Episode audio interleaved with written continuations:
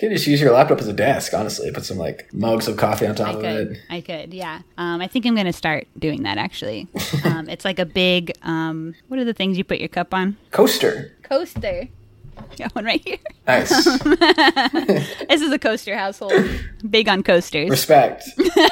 Cosine. Co- coaster sign. Oh, whoa. whoa.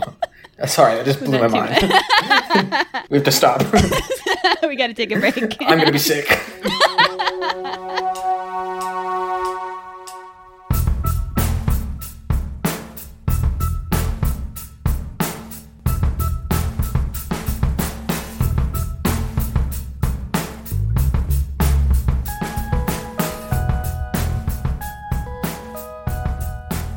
Hi, friends, and welcome to Screen Vomit, the only movie podcast for normal people. I'm, of course, your host, Kayla, and I do have a guest with me today. But before I get to that, I got a couple things to say. First of all, I did have a live screening a couple weeks ago in Altadena, California, outside of LA, and I just wanted to shout out everyone who came. It was really cool to like meet everyone and I was really happy to share those shorts with y'all. So, um, just really happy that y'all came. For Screen Vomit, if you like the show, you can, of course, find me on Instagram and everywhere else at Screen Vomit, one word on all the stuff. I have new t shirts that are so sick, designed by Chapel of Ghouls on Instagram, a ghoul tee for Screen Vomit. Um, and if you're listening to this literally the day that it comes out on Monday, 11 27, they are on sale for the Black Friday crap. 15% off for today. Beyond that, they'll be normal. But thank you if you get one, and thanks for supporting the pod. I uh, love y'all. I have some cool stickers on there too. And the links to that are, of course, in my link tree, which is in the show notes and on all my crap. Folks, today we have such a cool episode.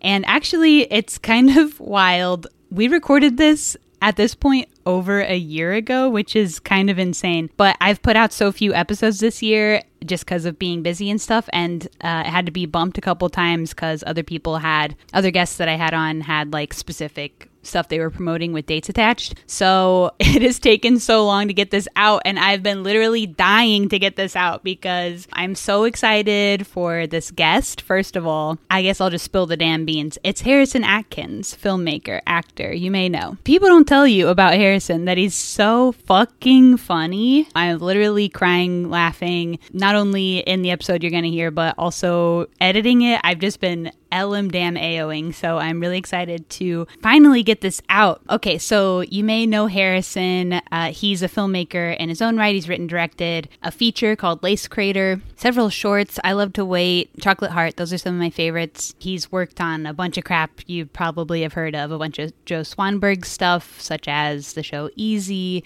Drinking Buddies. He's worked as an editor on other features, such as the recent Aubrey Plaza hit, Emily the Criminal, The Year Between, Listen Up Philip, all kinds of stuff. So he's just very incredibly talented, amazing filmmaker. I've been a fan for a long time. Unfortunately, we really don't talk about any of his like gorgeous, amazing films that he has taken part in. Um, what we do talk about a lot is a um, short that he worked on in college called Fish Fucker, which is like the most random deep cut ever. But at the time that we had met up, I had just watched it recently. So I'm linking Fish Fucker in the show notes so that everyone can watch it and know what the fuck we're talking about. But even if you don't, it, it might actually even be funnier if you don't know what we're talking about. So check that out. Harrison has a bunch of stuff coming up, like in the works. So keep your eyes peeled because King is literally popping off. He's got two shorts doing, at least two, I guess, two that I know about, doing festival circuits right now um, Magic Socket and Earth Seen from Above. So keep your eyes out for those. He may or may not be rumored to be working on a new feature. So, you know, King's got stuff bubbling. I'm really excited for y'all to hear this episode. And thanks for listening. And here it is Harrison Atkins. Period. I used to be a Chicago guy. Oh, so, okay. Yeah. So, you know, I, I once lived in a cooler place. Yeah, I've been trying to. That's cool. Yeah, I've been trying to work to understand the kind of um anthropo. Because I feel like you uh, seem to like consume a lot of films that are like by friends of mine. Yeah, yeah. I'm like, how? I'm like, how do they know about all these films? I'm sort of just weirdly connected to DIY, Yeah, both that's- in music that's and in crazy. film. And I Yeah, have that's been for cool. a Mm-hmm. long time. And I don't, I don't know. I just kind of navigate that easily somehow. I don't really understand it. I can't explain it. right. I definitely can't explain it. it. True. yeah, that's cool. That's actually yeah. You're just sort of um, intuitively DIY. like uh, surfing on this on the scene of DIY. yeah. yeah, pretty much. Because I saw, I saw you posted like uh, fish fucker. Yeah. You're like "T- today I want you fish fucker. And I was like, whoa. And I Wow. didn't even know that you worked on that until I It's a saw the deep cut. credits. yeah, I mean, I worked on that in college. I was the DP. And and Daniel's character, who is like the um like the doctor who uh, I don't know Yeah. what the verb is for Deliver- when a doc- when delivered? He, he delivers, Yeah. yeah. he delivers uh, fish fucker into the world. um, is Doctor Harrison Atkins? Yeah, I is saw his character's name. I actually watched it because I thought that somebody else I know was in it, and it turns out they weren't in it at all. So I don't even know. who did you think was in it?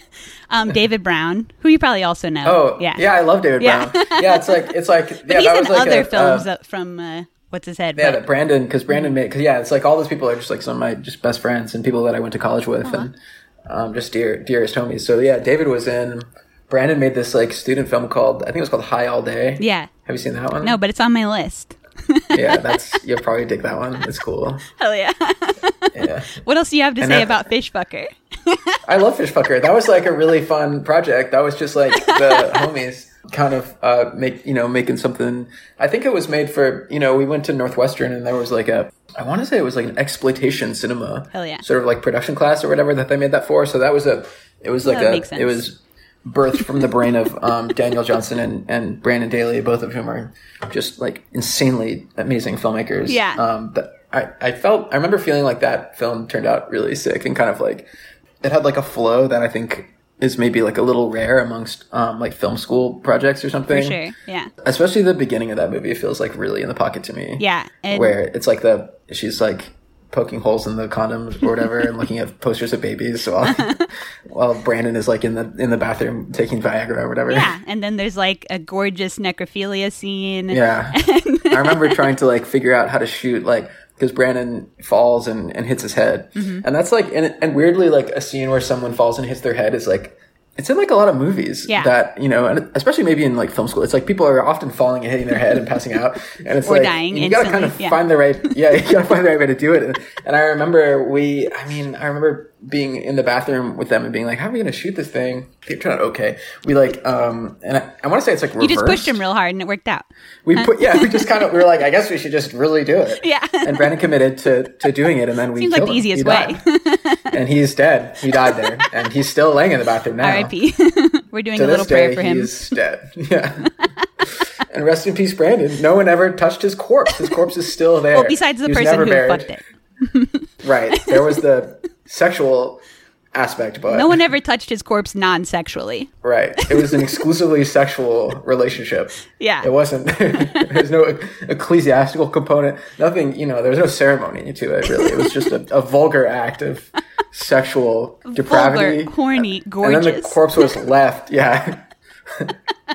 people and people are still. You know, people still fuck that corpse occasionally to this day. It's still well, there. what else it's is in it good Chicago. for? You know. Nothing. Nothing. You're right.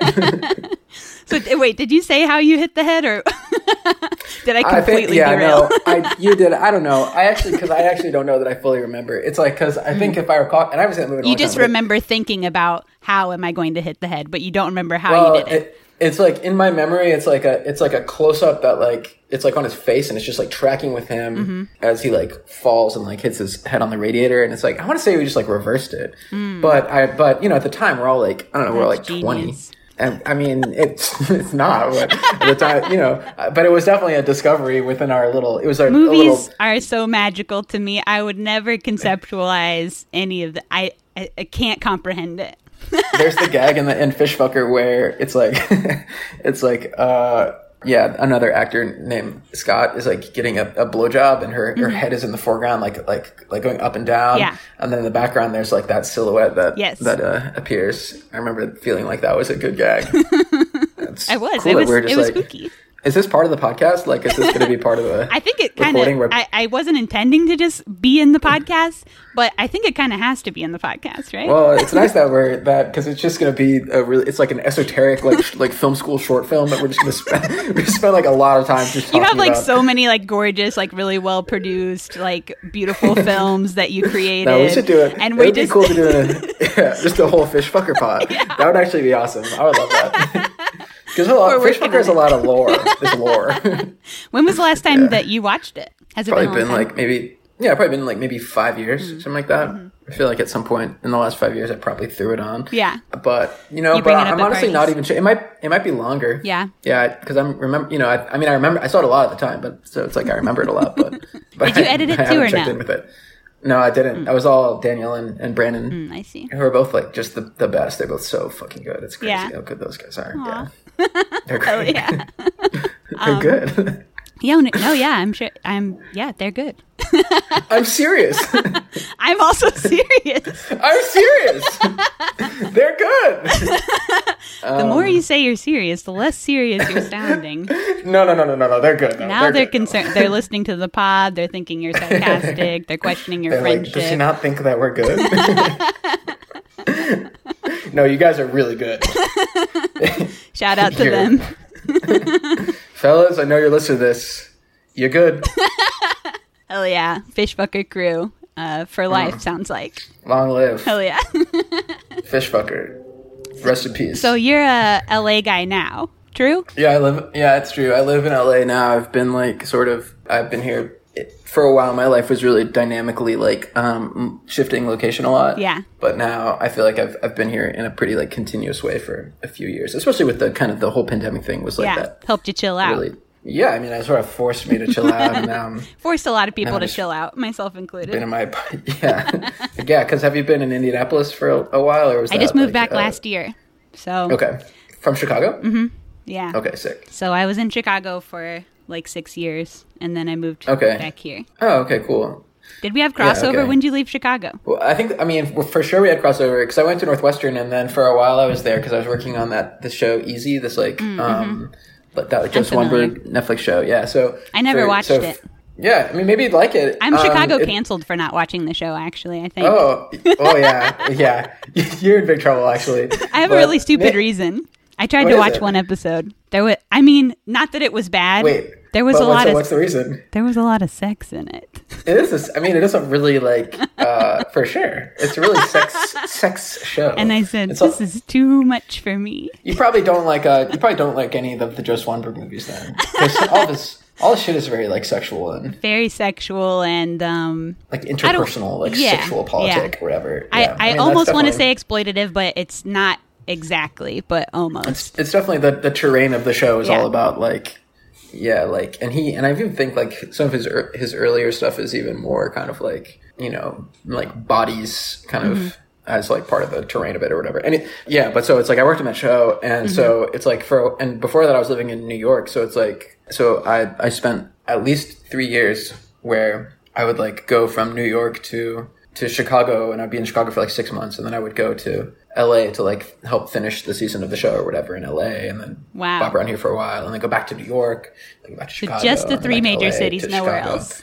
Yeah, I was like, yeah. Where are you from initially? I was born in Santa Fe, New Mexico, and then Wow. I and then I grew up in in mostly in Texas, in like um central and Texas and kind of South Texas. Wait, was Chicago your first major city? Yeah, yeah. I mean, I, I mean, I, you know, technically, I like grew up in the suburbs of Dallas, sort of. So it's like that, you know. I mean, Mm-hmm. I'm just but that curious, was- out of the big three, why Chicago? well, Chicago was where I went to college. you So know, it was I just for went- the college? I mean, it was like I went to Northwestern there, and and then I had you know pretty soon after college I I moved to to New York.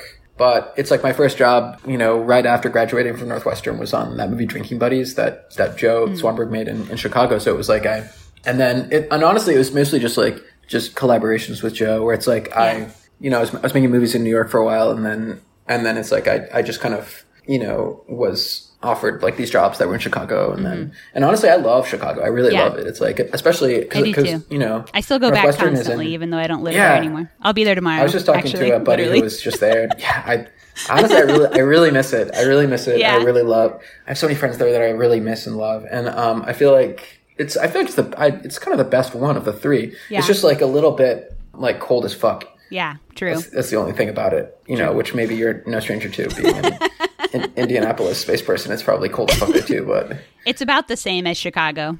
Most I of the just get- time, I they're get- about the same. I get pretty seasonally affected. Yeah, Um, same. So I would just like be just depressed basically all, all the cold dark winter.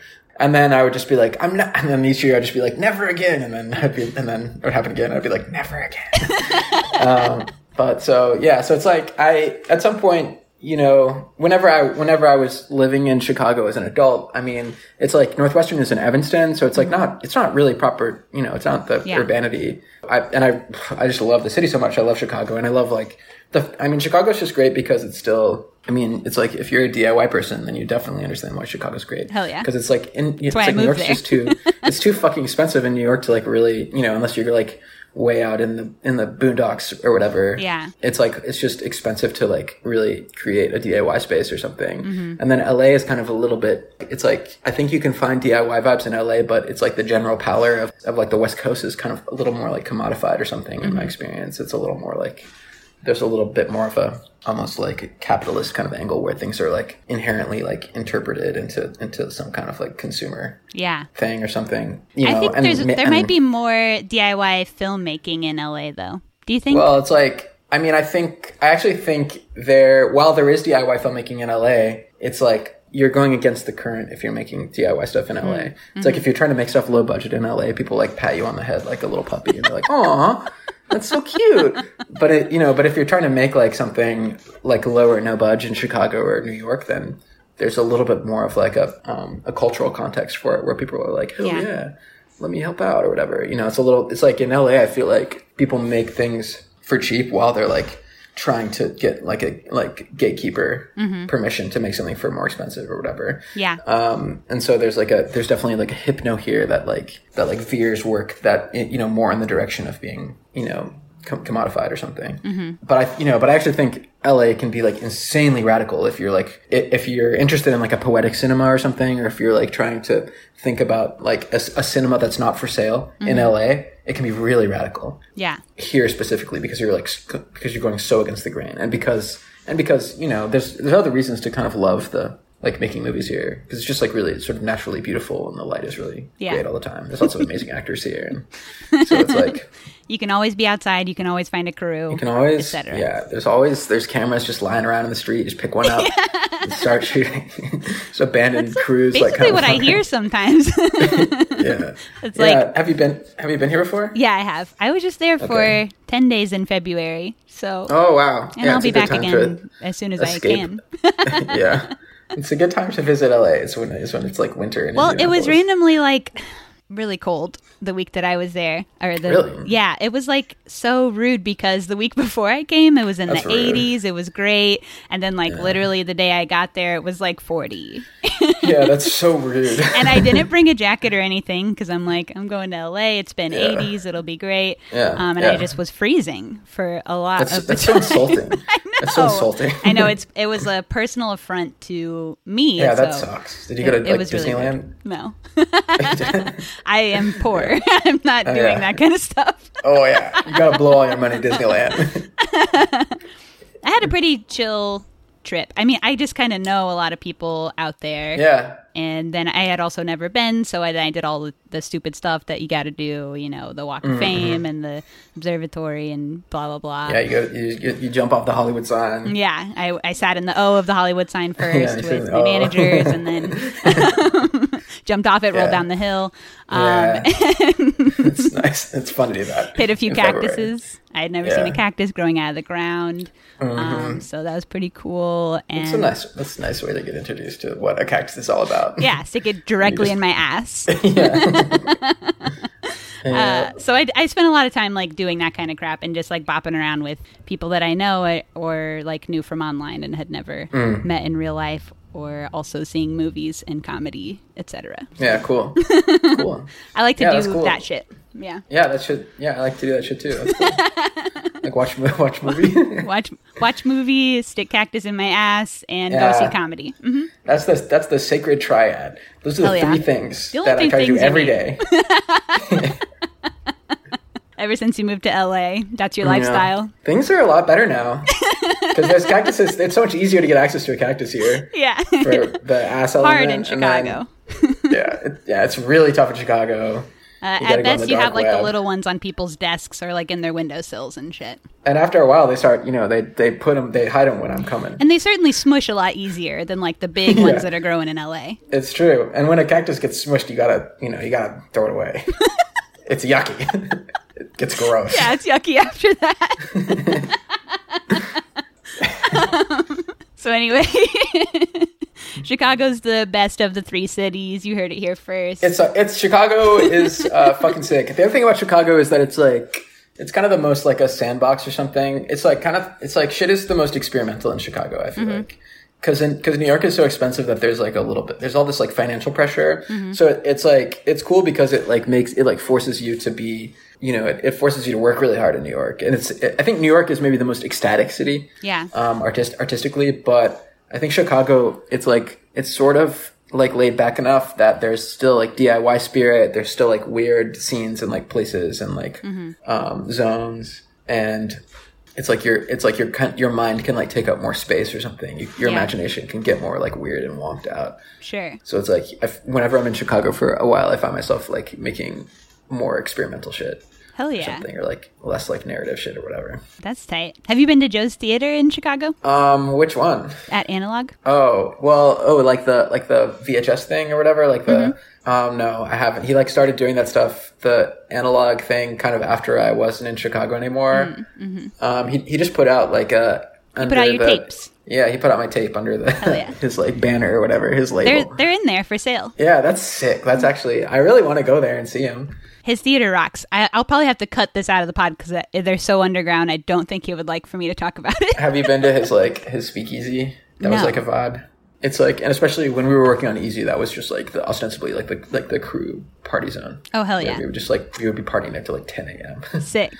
that rocks. crazy- yeah, it's a crazy great nice thing. like theater space now. They have shows there on Fridays and Saturdays. wow. Do you know Brooke Bundy? Yeah, I do, Bruce. Yeah, yeah. She made a pilot and premiered her pilot there. Oh wow. Yeah. Yeah, but you know Bruce. Bruce was in Lace Grader, but she got uh, cut out. Oh yeah. you Um, know but that's I so love funny hers. um, because actually when I went to that pilot premiere, she was talking about that, and she was like, "I think Oh, I really? was in that movie as like a clerk or s- like a um, No, Oh, her, liquor her store scene is clerk or aw- something." Her scene was so good. I, but it's, not like in the La- movie though, right? it's- No, we cut it. We had to cut it out Because I for, thought like, that was so structural funny stuff. because there was another girl in our conversation, and she was like, "Oh yeah, Yeah. yeah, I remember you," and I was like, "I was like, I don't think I remember you in it, So- but like, yeah, I so think I would it's- remember because like I know who she is and everything." There's a there's a deleted scene where okay, so do you know who Chase Williamson is? He's like one of the actors in Lace Grader. uh, maybe um, if I saw him, I might look him up. He's like, yeah, he's like one of the, you know, whatever, the friend group. There's like a deleted subplot in Lace Grader where he's like, he has like a sexual fetish yes. where he, his character gets like turned on by basically like convincing a stranger that they may have met before. Okay. So it's like, so, so there's a scene in the beginning of the movie where his character's introduced where like Bruce is at, she is working at a liquor store Mm-hmm. and he's like, whatever, he's like buying wine or something. And he's like, wait a minute, have we, have we met? And she's like, uh, oh, I don't know, have we? And then it's just like, Chase just, just gets like really, really turned on. And that's the scene. and that was, and that was kind of one What of an the first scenes in the incredible movie. yeah. that was his kink. But then it's like, but then we kind of, uh, yeah, it got cut. Yeah. out because I don't remember, I don't remember why, but it wasn't because it wasn't great. Yeah, Well, Seems sometimes awesome. you just gotta cut shit. Sometimes you gotta cut shit. That's really funny though, because I was just thinking about that. Uh, I just rewatched the movie the other day. Uh, Not to say Oh, that to really? your That's eyes, cool. but yeah, and uh, yeah. So I was thinking about that conversation that I had, and the other girl who was like, "Yeah, yeah, yeah, I remember you," and I was like, "She's not I wonder even. who, she's I not wonder in who this that movie was. at all." Who's the other girl? I don't know. I don't know maybe her. she saw. Maybe she's someone that saw an early cut of it or something before Bruce's you know thing what? got I think cut she out. might. It might have been the girl who works at the theater, so she probably is like Oh, either friends with or I don't. She might be have some relationship with Joe that I I don't know. Oh, okay, I don't know yeah. him like that. So. Yeah, could be But yeah, anyway, I don't know. I went there for that, and I've been there for cool. movies. That's cool. Yeah. I haven't been there in a while. I, I, but that space was really fun, and I yeah, I've been like really curious to check out the it's awesome. You, should know, go. the redacted.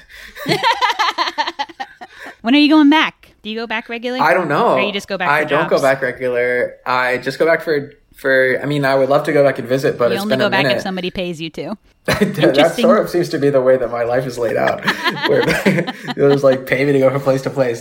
But uh, but I mean, I don't know. It's like I I mean, I I really intended to go. It's like um, Claim to love it, and yet I yeah, but I'm a it's a sham actually. I can't stand it. I'm so thankful to be in my haunting my little apartment in LA every day, every day, just missing all those people. Um, yeah, no, I don't know. I I, I don't know. I kind of yeah, I just haven't really been. I used to just be so much more. Uh, I used to just kind of live a lifestyle that was more about just like driving around America in my car, and hell yeah, and it's just kind of I got I've been a little bit sequestered here. yeah. It's hard terms to of, drive like- around America in L.A. Like if you live in the Midwest, you Mm-hmm. can get anywhere in a couple hours. You know, It's true. out yeah. there. I mean, I've done where a lot. the hell are you gonna yeah, I go? used The to- desert? I mean, you go to I don't know Joshua Tree or some, something. You, have you been there?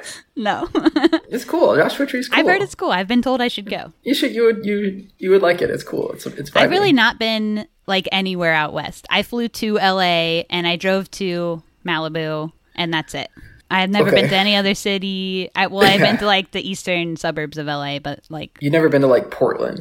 no. And my brother San lives in Francisco. Portland and I've never been. Oh yeah. Oh, okay. Portland is cool. Yeah, I've, I um I used to like I yeah I used to just be all about because all those you know whatever the dynamic like lifestyle that I was describing where I would like be moving all the time. It's like I was I just had my car. It's like I had a bunch of shit in my car. I had a storage unit in Chicago.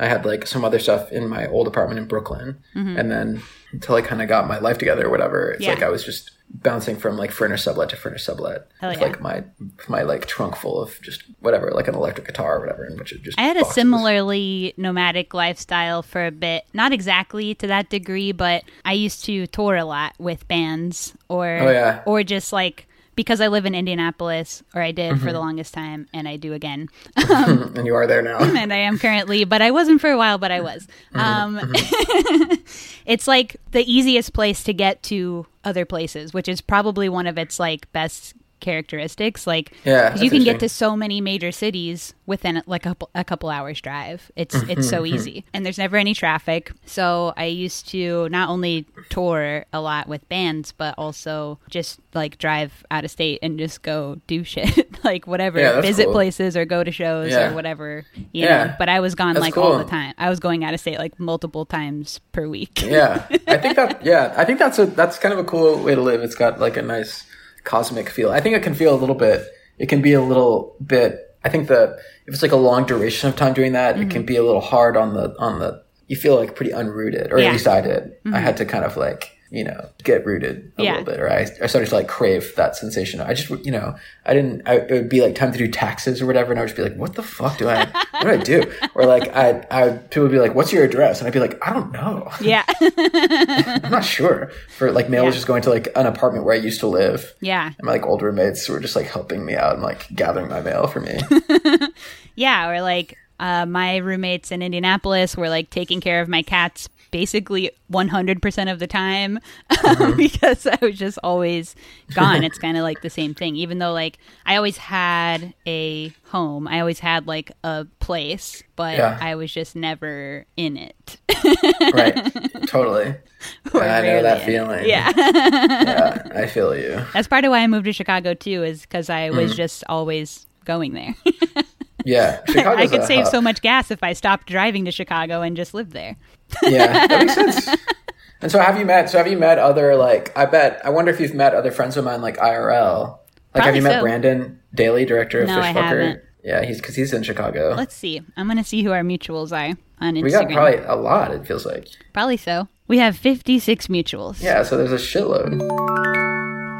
Future Kayla popping in here. I did cut out a big part of this section. It's just me and Harrison naming off people that we mutually follow on Instagram. Not interesting. But he had a cute story about filmmaker Jersey Rose. So I left that. I didn't cut it out entirely and I left that little chunk in. So that's what's coming up next. Didn't want to leave y'all without context. Okay, bye. Uh, Jersey's been on the pod. Jersey is such a good filmmaker. Yeah. And recently I met Jersey for the first time. Oh, in real really? life. I never met him in real Yeah, life, but he like- did my pod, so like we've talked for a long time. I, fu- I fucking love I love neighborhood food drive a lot. And Yeah. I recently my my um, upstairs neighbor Alex Kavitsky. Um, oh, Alex was- is also a good friend of mine. I didn't know you guys were neighbors. yeah, yeah. We're, so we're, Alex is is my neighbor. He lives in an apartment like above above mine, and Oh, so yeah. and like and for a long time I didn't really know him, but recently recently I've I've been hanging out with him some. And, Oh, really? And he Aw. he was like finishing he because he and Jersey were working together on Mm-hmm. on his new movie, um, which is called like I think it's called like Vertical Valor or something. Mm-hmm. Yeah. like that movie. So I went up to you know I went up to his apartment to like kind of just give. You know, whatever, like have a watch and give thoughts and feedback. So they were trying to picture lock it. Yeah. And I met Jersey, and I didn't realize that it was the Jersey. I didn't realize it was the Jersey. You thought it was a different jersey? No, it's like it's a guy named Jersey. I didn't expect it. I, you know, I don't know because I didn't know Jersey. And then later, I was like, "Oh, that was Jersey." You got I- um like starstruck I'm a big after Jersey the- fan. Yeah, I really did. Yeah. And then a couple nights ago, I uh, a couple nights ago, I, I I got to talk to Jersey for a while and tell him that I was a fan of his show. Aw. Yeah. Jersey got kind of sprung on sprung on me because I asked Alex to do the pod and Yeah. he was like, um, "My friend Jersey's gonna do it with me," Oh, and I was like, oh, that's cool. okay," because Alex got really shy when he did the pod, but he's gonna do Oh, it that's again one interesting. day, and it's just gonna be him. That's a get. That's kind of a get to do like a you get a you get a double decker like Kavitsky Jersey. Yeah. Anyway, I'm uh, gonna- that's any, any of this stuff's gonna be this is gonna make it in. you know we'll see how it comes Oh, together. oh. All right. Either way, It's like you know we're having list fun. of names. It's Yeah. like it's like the dem- the target demographic for this part of the podcast is just like the people who we're talking about. like that's it. Like there's like maybe like 25 people who like me. Yeah, that's kind of my target demo is 25 people. So I think it'll work All out right, actually. cool. You know, it's kind of my it's we're already starting off. My podcast is named Screen Vomit. Like you're already Okay. cutting some people out of the door. Um, Yeah, it's true. and, people that yeah. uh, all I do Some is people are watch like, like, they li- love creepy that. little films that no one's ever heard of. Like Yeah. you know, yeah, I try try not to get people to listen to this thing if I can help it. So yeah. Okay, cool. think we're Yeah, doing there's great. a lot there's like a lot of caution tape. There's yeah. a lot of warning signs. Mm-hmm. Okay. Okay, we probably should get into the movie though. What do you think? Which movie? there's a movie. there is a I'm just movie kidding. involved with our conversation at some point. I'm just joshing. I watched it. I rewatched it. Uh, You did? Uh, uh, I did like in the last couple days. I hadn't seen Well, it that's good. since it came out. I Yeah. haven't seen it since I saw it at in uh, You hadn't seen it since you saw it. since a, the, since a theatrical screening. You saw it in theaters. I saw it in a, in one just one Just one theater. Just one time Yeah. in one theater. I saw it in the in the Cinerama Dome in the ArcLight Aw. Theater. I went there when I was in LA, but it was no longer a thing. Now it's defunct. but I did Yeah. look at it from the outside. and I go, well, there it is. Yeah. it's so and it's so beautiful. it is. It's cool. It's beautiful. I went to a movie Yeah. uh, like a couple doors down from there, though, at some What- what'd random you see? place. I saw this movie, Moon Manor, I think is what it's called. Yeah. Hmm. Okay. Uh, okay, what were we talking about? The Beach Bum. Beach Bum. Cinerama Dome, Beach Bum. It is a movie. Yeah, I saw it. I was a bit inebriated when I Mm-hmm. saw it. I loved it. Were you um, drinking inebriated or smoking inebriated? I can't remember what I You can't had. remember. I want to say that I, I think I want to say I'd eaten like an edible or something. Like okay. That. But I remember like the screening was full of smoke. It felt like it just seemed like that everyone seems was like right. getting stoned, and that was so fun to me. I loved that atmosphere. Yeah. Um, it was really fun. I mean, I, I definitely in that screening was like I loved it. I was I was really really into it when I saw it. yeah. Um, ha- had you had, had you seen it before? Um, yes, I saw it one time in my home last year. Okay. Okay. Okay. So not as exciting. no, that's no. Um, no, way more banal. yeah. on a tiny on a tiny little television too. That was A yeah, friend like I convinced me and to so watch it. Do you know Andre Highland? yeah, I do. Yeah, Pal of the It's pod, been a Andre minute. Highland Yeah. convinced me to watch Okay. this movie. Shout out to Andre. he said, You gotta watch it. It's so funny, it's so good. Uh, Yeah. and then I did. So um, that was my experience initially. And then I And I- rewatched it, of course. Yeah. and I just yeah, I just rewatched it too. I watched it on my on on the very laptop I'm using. I'm I'm Really? using to to participate in this very Zoom. You're a laptop movie watching guy now. Not usually, um, but sometimes it just makes sense. I see. You know what I mean? no, I'm saying it's not everyone's on a laptop. It's like you when you want to watch a movie. In if your the lap, vibes you are know? right, yeah. Yeah. I have a new Yeah, so- huge TV. You might see it behind me here oh my god. that I've been Wow. watching shit on. I'm so stoked on this TV. Yeah, it looks. I, I big. historically had a tiny TV, like a 30 inch, Mm. like little bitty TV that like had a speaker blown. And people would come to my house. It's embarrassing. I'm known as a movie guy, and they go, "Kayla, what are you Yeah, it sounds like- watching this That on?" sounds like a huge bummer. What? Uh, wait. So how big is the new TV? 55 inches. Oh my You god. can- it's hard to tell because it's at an angle and stuff here. It's but a it's a monster. big. It's really big. On my screen, it looks like only a couple inches. It probably looks like a single inch on your screen. It's a but single. it's the size of a. It's the size of a postage About the stamp. size of my head. Yeah, it's about it's about the size of a human head. it's the size, the size and shape of a head. Yeah, yeah. that's what, that's what my TV is. Uh, it's just the right size that if I put my eyes directly on it, that my whole entire vision's taken up. So that's really all you need. Okay. Yeah, it's a, a completely immersive experience for Yeah. only you. it's designed for your face. Thank God I don't have any friends. It's like a mask that you can wear. yeah, yeah.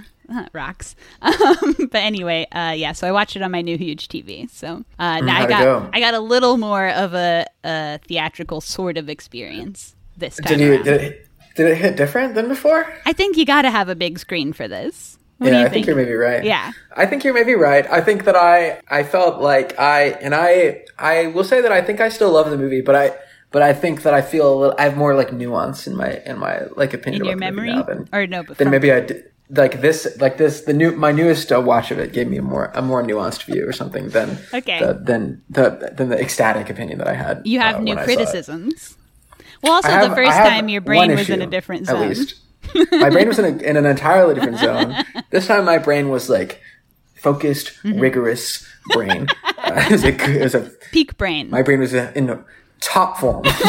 and uh, but I, yeah, I'd say that I had, I have, yeah, I have, I have a little bit of, I had a couple little rank, rankles with it this time. couple wrinkles Yeah, that I Couple that I two tree just wish wrinkles. That I, I, I'm that I'm kind of curious about. I, I kind of have like I have hypotheses about like why things are the way they are that maybe like rub me the wrong way. okay interesting well uh, let me go through the cast and crew real quick and uh, then Okay. Mm-hmm. we'll get into this damn thing um, all right so this is obviously a harmony Korine movie there's Mm-hmm. contention over pronunciation of harmony Korine's last name uh, but Really? i'm going with Corinne yeah What's the other? What are the other candidate uh, pronunciations? Corrine Okay, Corinne Corinne okay, all right. I, and I'm neutral on that. I feel agnostic about that what would you say controversy.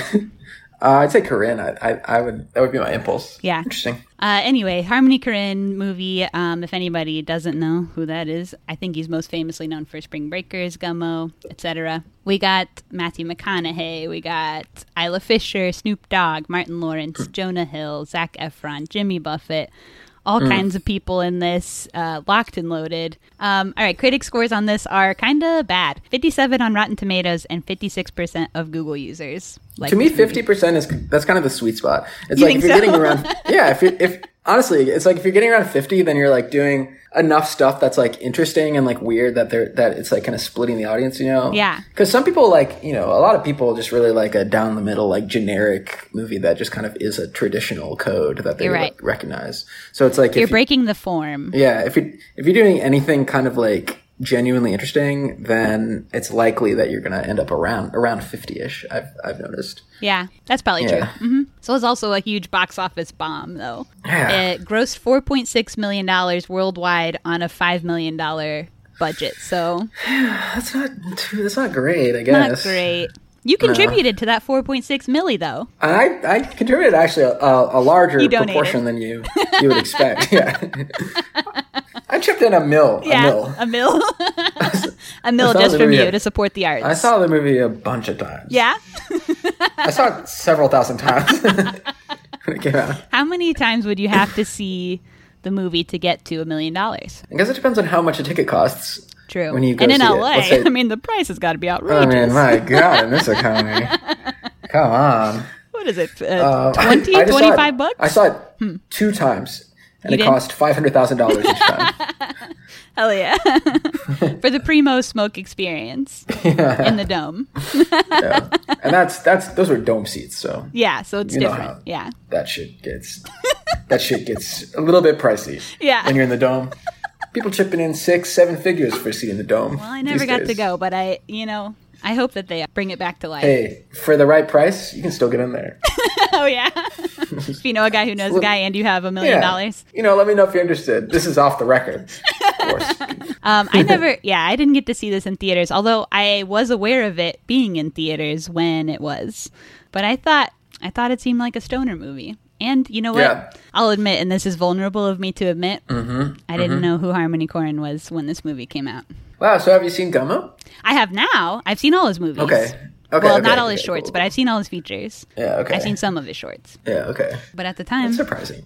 You know what? I actually, I think I watched Gummo like in the 2000s at some point, I, but I didn't like associate it. I had also seen kids Mm. Oh, okay. before, but I didn't, Right, okay, I yeah. didn't know, you know. So Yeah, I- I, I, I- didn't have that like director hype for it that probably Right. a lot of people had, is all. I had the hype. I'm a big Gummo fan. I love Gummo. Love Gummo. yeah. And yeah, I, I, I'm a I'm definitely a Harmony fan. I really like his films. I like his sensibility. Yeah, I agree. um, a, a lot. I really think he's he's a, a cool artist who's like just genuinely interesting and Hell yeah. making fun I choices. totally agree. So yeah, tell me about your uh, relationship with his films. When did you find them? Um, I think I saw Gummo in, uh, for the first time in high school, and that was maybe like the. I think that was maybe my first exposure to his work was seeing that movie. I don't really remember the context or how I watched it, um, and I think the first time that I watched it, I I, I didn't like it. I Mm-hmm. think it was just because my like my uh, You hadn't my- been my cinema sen- pilled yet. yeah, I was being I was being scandalized Yeah. and I didn't really like, like know what I was looking at. Yeah. And, uh, and and then um, I, I I remember seeing it again like years later, and then it like hit completely different, and I was like, oh, this is so good. I, and then I and then I remember watching it like um like another couple times in college or something, and that's just a film that's really kind of stuck with me over the years, and it's like um. I mean, there's a lot of cool stuff going on with that movie, but I really love and, and it makes me kind of think of this like William Eggleston movie called Stranded in Canton. Are you familiar with that at all? Have you heard of that? So you know, Eggleston's like a, a photographer, so he, he's not really like a like a, a you know generally like a filmmaker, but he made this movie um, in I want to say the '80s called Stranded in Canton, which is like um, it's sort of like home video footage, sort of. It's like he is kind of just like going around with with like a, a, a handheld uh, camcorder and like you know filming people that he's hanging out with, but because people at the time that the movie was being like produced or whatever like didn't really have a frame of reference for like what a handheld, you know, like personal camcorder was really. It's like that. It's like they're not performing for the camera. There's not really any like. There's not any like membrane of like performance or artifice. Yeah. So there's this like extremely like magical kind of like sense of of presentness that that that it has, and and because Eggleston is like a you know like a generational genius photographer, it's just got like this like amazing kind of like hypnotic eye for light and composition. So I I, I love that movie, and I and I know Harmony is like a kind of an Eggleston acolyte or like an Eggleston kind of like I want to say they like went on a, some kind of like road trip or something together one time. Mm-hmm. It's like Gum, Gummo weirdly just like feels it has like a little bit of Stranded and Canton DNA in my in my mind. Hell And I yeah. and I recommend checking that checking out Stranded and Canton if you I added it to my watch list just now. yeah it's on YouTube actually if you Hell yeah. Yeah, I'll definitely check that out. Mm-hmm. it's sick Yeah, I think I had seen kids like in the early 2000s. These were kids in my first watch of Kids and Gummo were both like a boyfriend who made me watch the movie, you know, type of vibe. Mm-hmm. Yeah, so, totally. so yeah, I had seen kids like in the early 2000s. I'd seen Gummo probably in like 2009 or 2010, and I didn't really remember too much about either. What got me back into? I don't know what got me back into. Maybe um like in gosh, I'm gonna bring this up on the pod again. This comes up every episode. Um, so in like t- like a couple years ago, I watched this movie called Relaxer. Have you seen Relaxer? Andre's in it. Mm-hmm. Um, is that the like Joel Petrikis movie? Yeah. I haven't seen it. I well, actually, I can't quite remember if I've seen it because I've seen a couple of his films. Sorry, but go on. I'm like I'm like I'm like honestly 50-50 on whether I've seen Relaxing. if if you remind me like the plot It's of just a it. guy who sits on a couch the entire movie. It, the never we never change rooms. okay, I think maybe I haven't seen that one. But anyway, Okay. that movie kind of like you know, it was like a pivotal moment for me. It kind of challenged what I thought about film, etc. Um, That's and I, I like um, That pilled you. it pilled me. Uh, I've Yeah. always been like into weirdo films, but I had never. I, I don't know. It just changed like how I considered them. I guess yeah. It fucked you up. It, it, fu- changed it your fucked life. me up. It changed my life. Um, Yeah. I thought it. That's cool. Anyway, so all of that happened for me, and so I went. Um, I sought out all of Joel Petrikas's influences because I was like, I love this so much. Ah, okay. What made him like this? Yeah. you know. Yeah. Um, Uh-huh. So anyway, Harmony Korine was one of those one of those people. That's cool. That's really cool. And yeah, so I just watched a bunch of his movies. have you have you have you met Joel? You should have him on the, this pod. Okay, I haven't met Joel, but I've met a bunch of other people from their crew. Okay, yeah. But I talked to Joel online. He agreed to do the podcast about two years ago, um, and we've Yeah. never like gotten it scheduled. He has a kid. Okay, he okay. teaches. He like is making movies all the time. He's just like um, really busy. Right. yeah, that's cool. He's a cool guy. He's a viber. He would he and I would have cross paths at film festivals before. Yeah. and Yeah. He's just like a he's a good. Oh, he dude. seems great. I'm pals with a bunch of the other people, but one day, yeah. and Yeah, he, he that's- knows he knows what I think.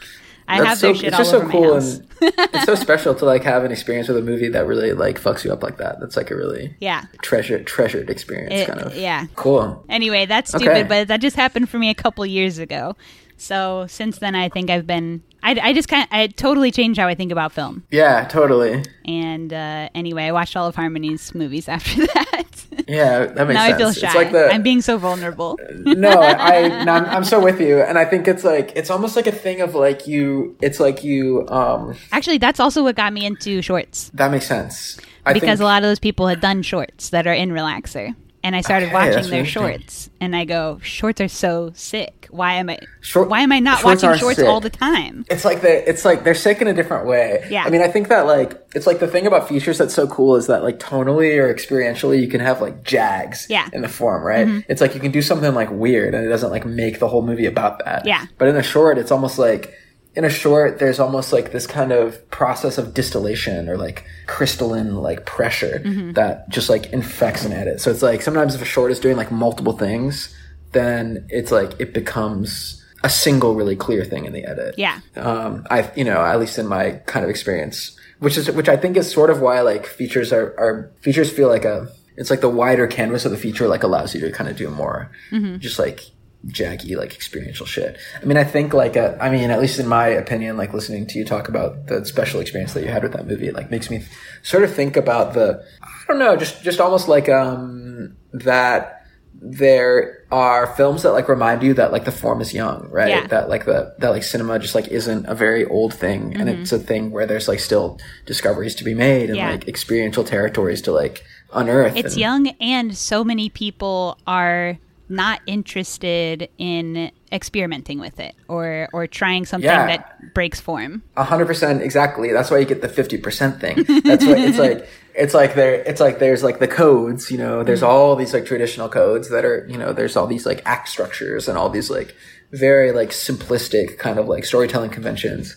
And then there's another way of thinking about it where it's like the where the where the form is like um where where you can use the language of cinema to to um unearth experiences that are otherwise completely inaccessible Yeah. in any other like art form or you know but it's like it's like my you know my current like feeling about the about what i'm what i you know at least in my own like whatever like practice as an artist or as a filmmaker it like has to do with basically if i can like read it it in a book and get the same feeling then that's like not what i'm interested in or whatever you know if i can like see a painting and then and you know and those things are are, are wonderful obviously it's like you can have obviously like really complex and like evocative emotional and you know tonal experiences with like any any kind of work of art but it's like the but it's like the my sort of the thing that like animates me as a filmmaker is trying to let sort of you discover or like spelunk into these like unexplored like territories Hell where you yeah. can find new new terrains that like are that really specifically evoke something that you can kind of only geolocate within the language of this like form Yes, that rips.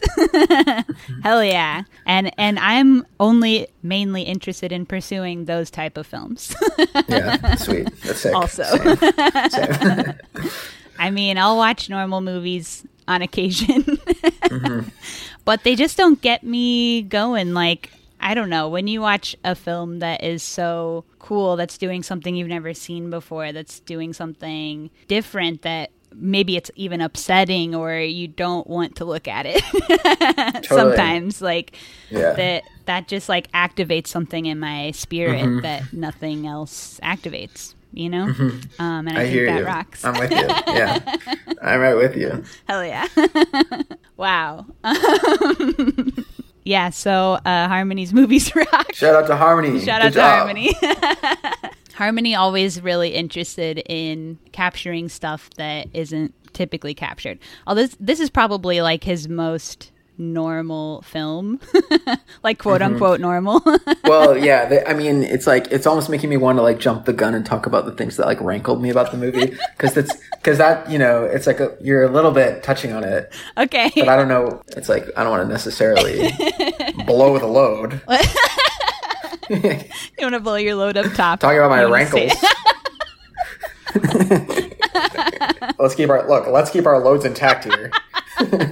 Yeah. Um, I mean, this movie.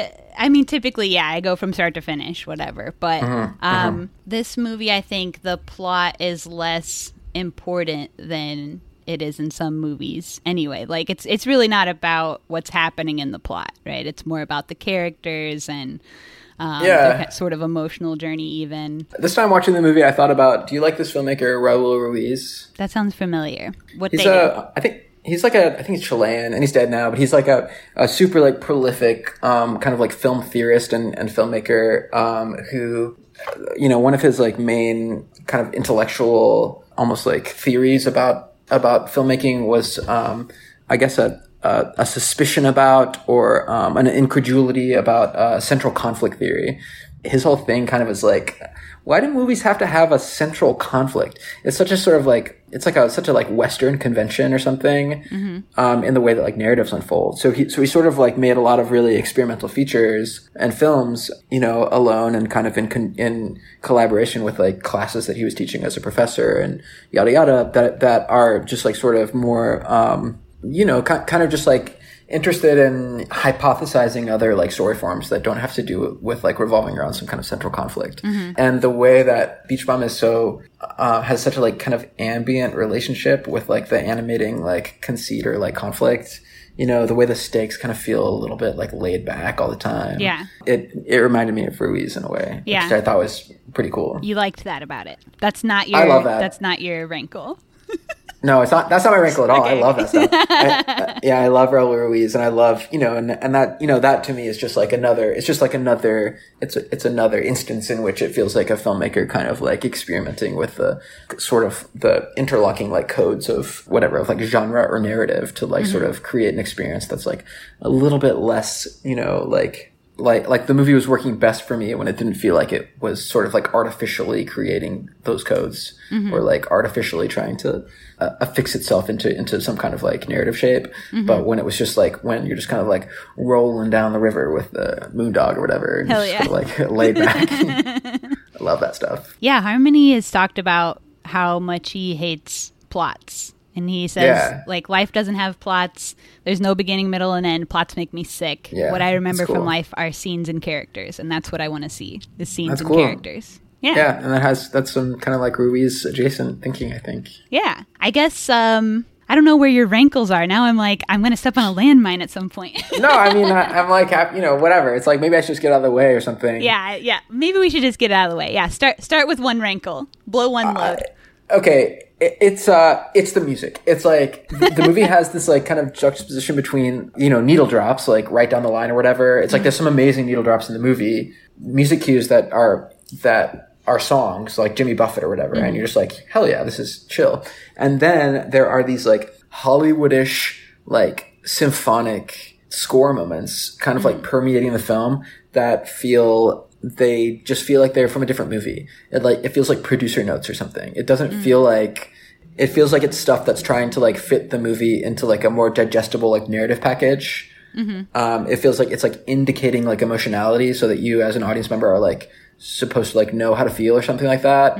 And for me, I'm like that stuff feels like artifice. It doesn't Yeah. feel it, and I don't know that I felt like aware of that when I first watched the movie, I think I was just like, Mm-hmm. But when you're hearing Pretty it come out of your laptop speakers, you're yeah, I going, mean, yeah, man, this crap.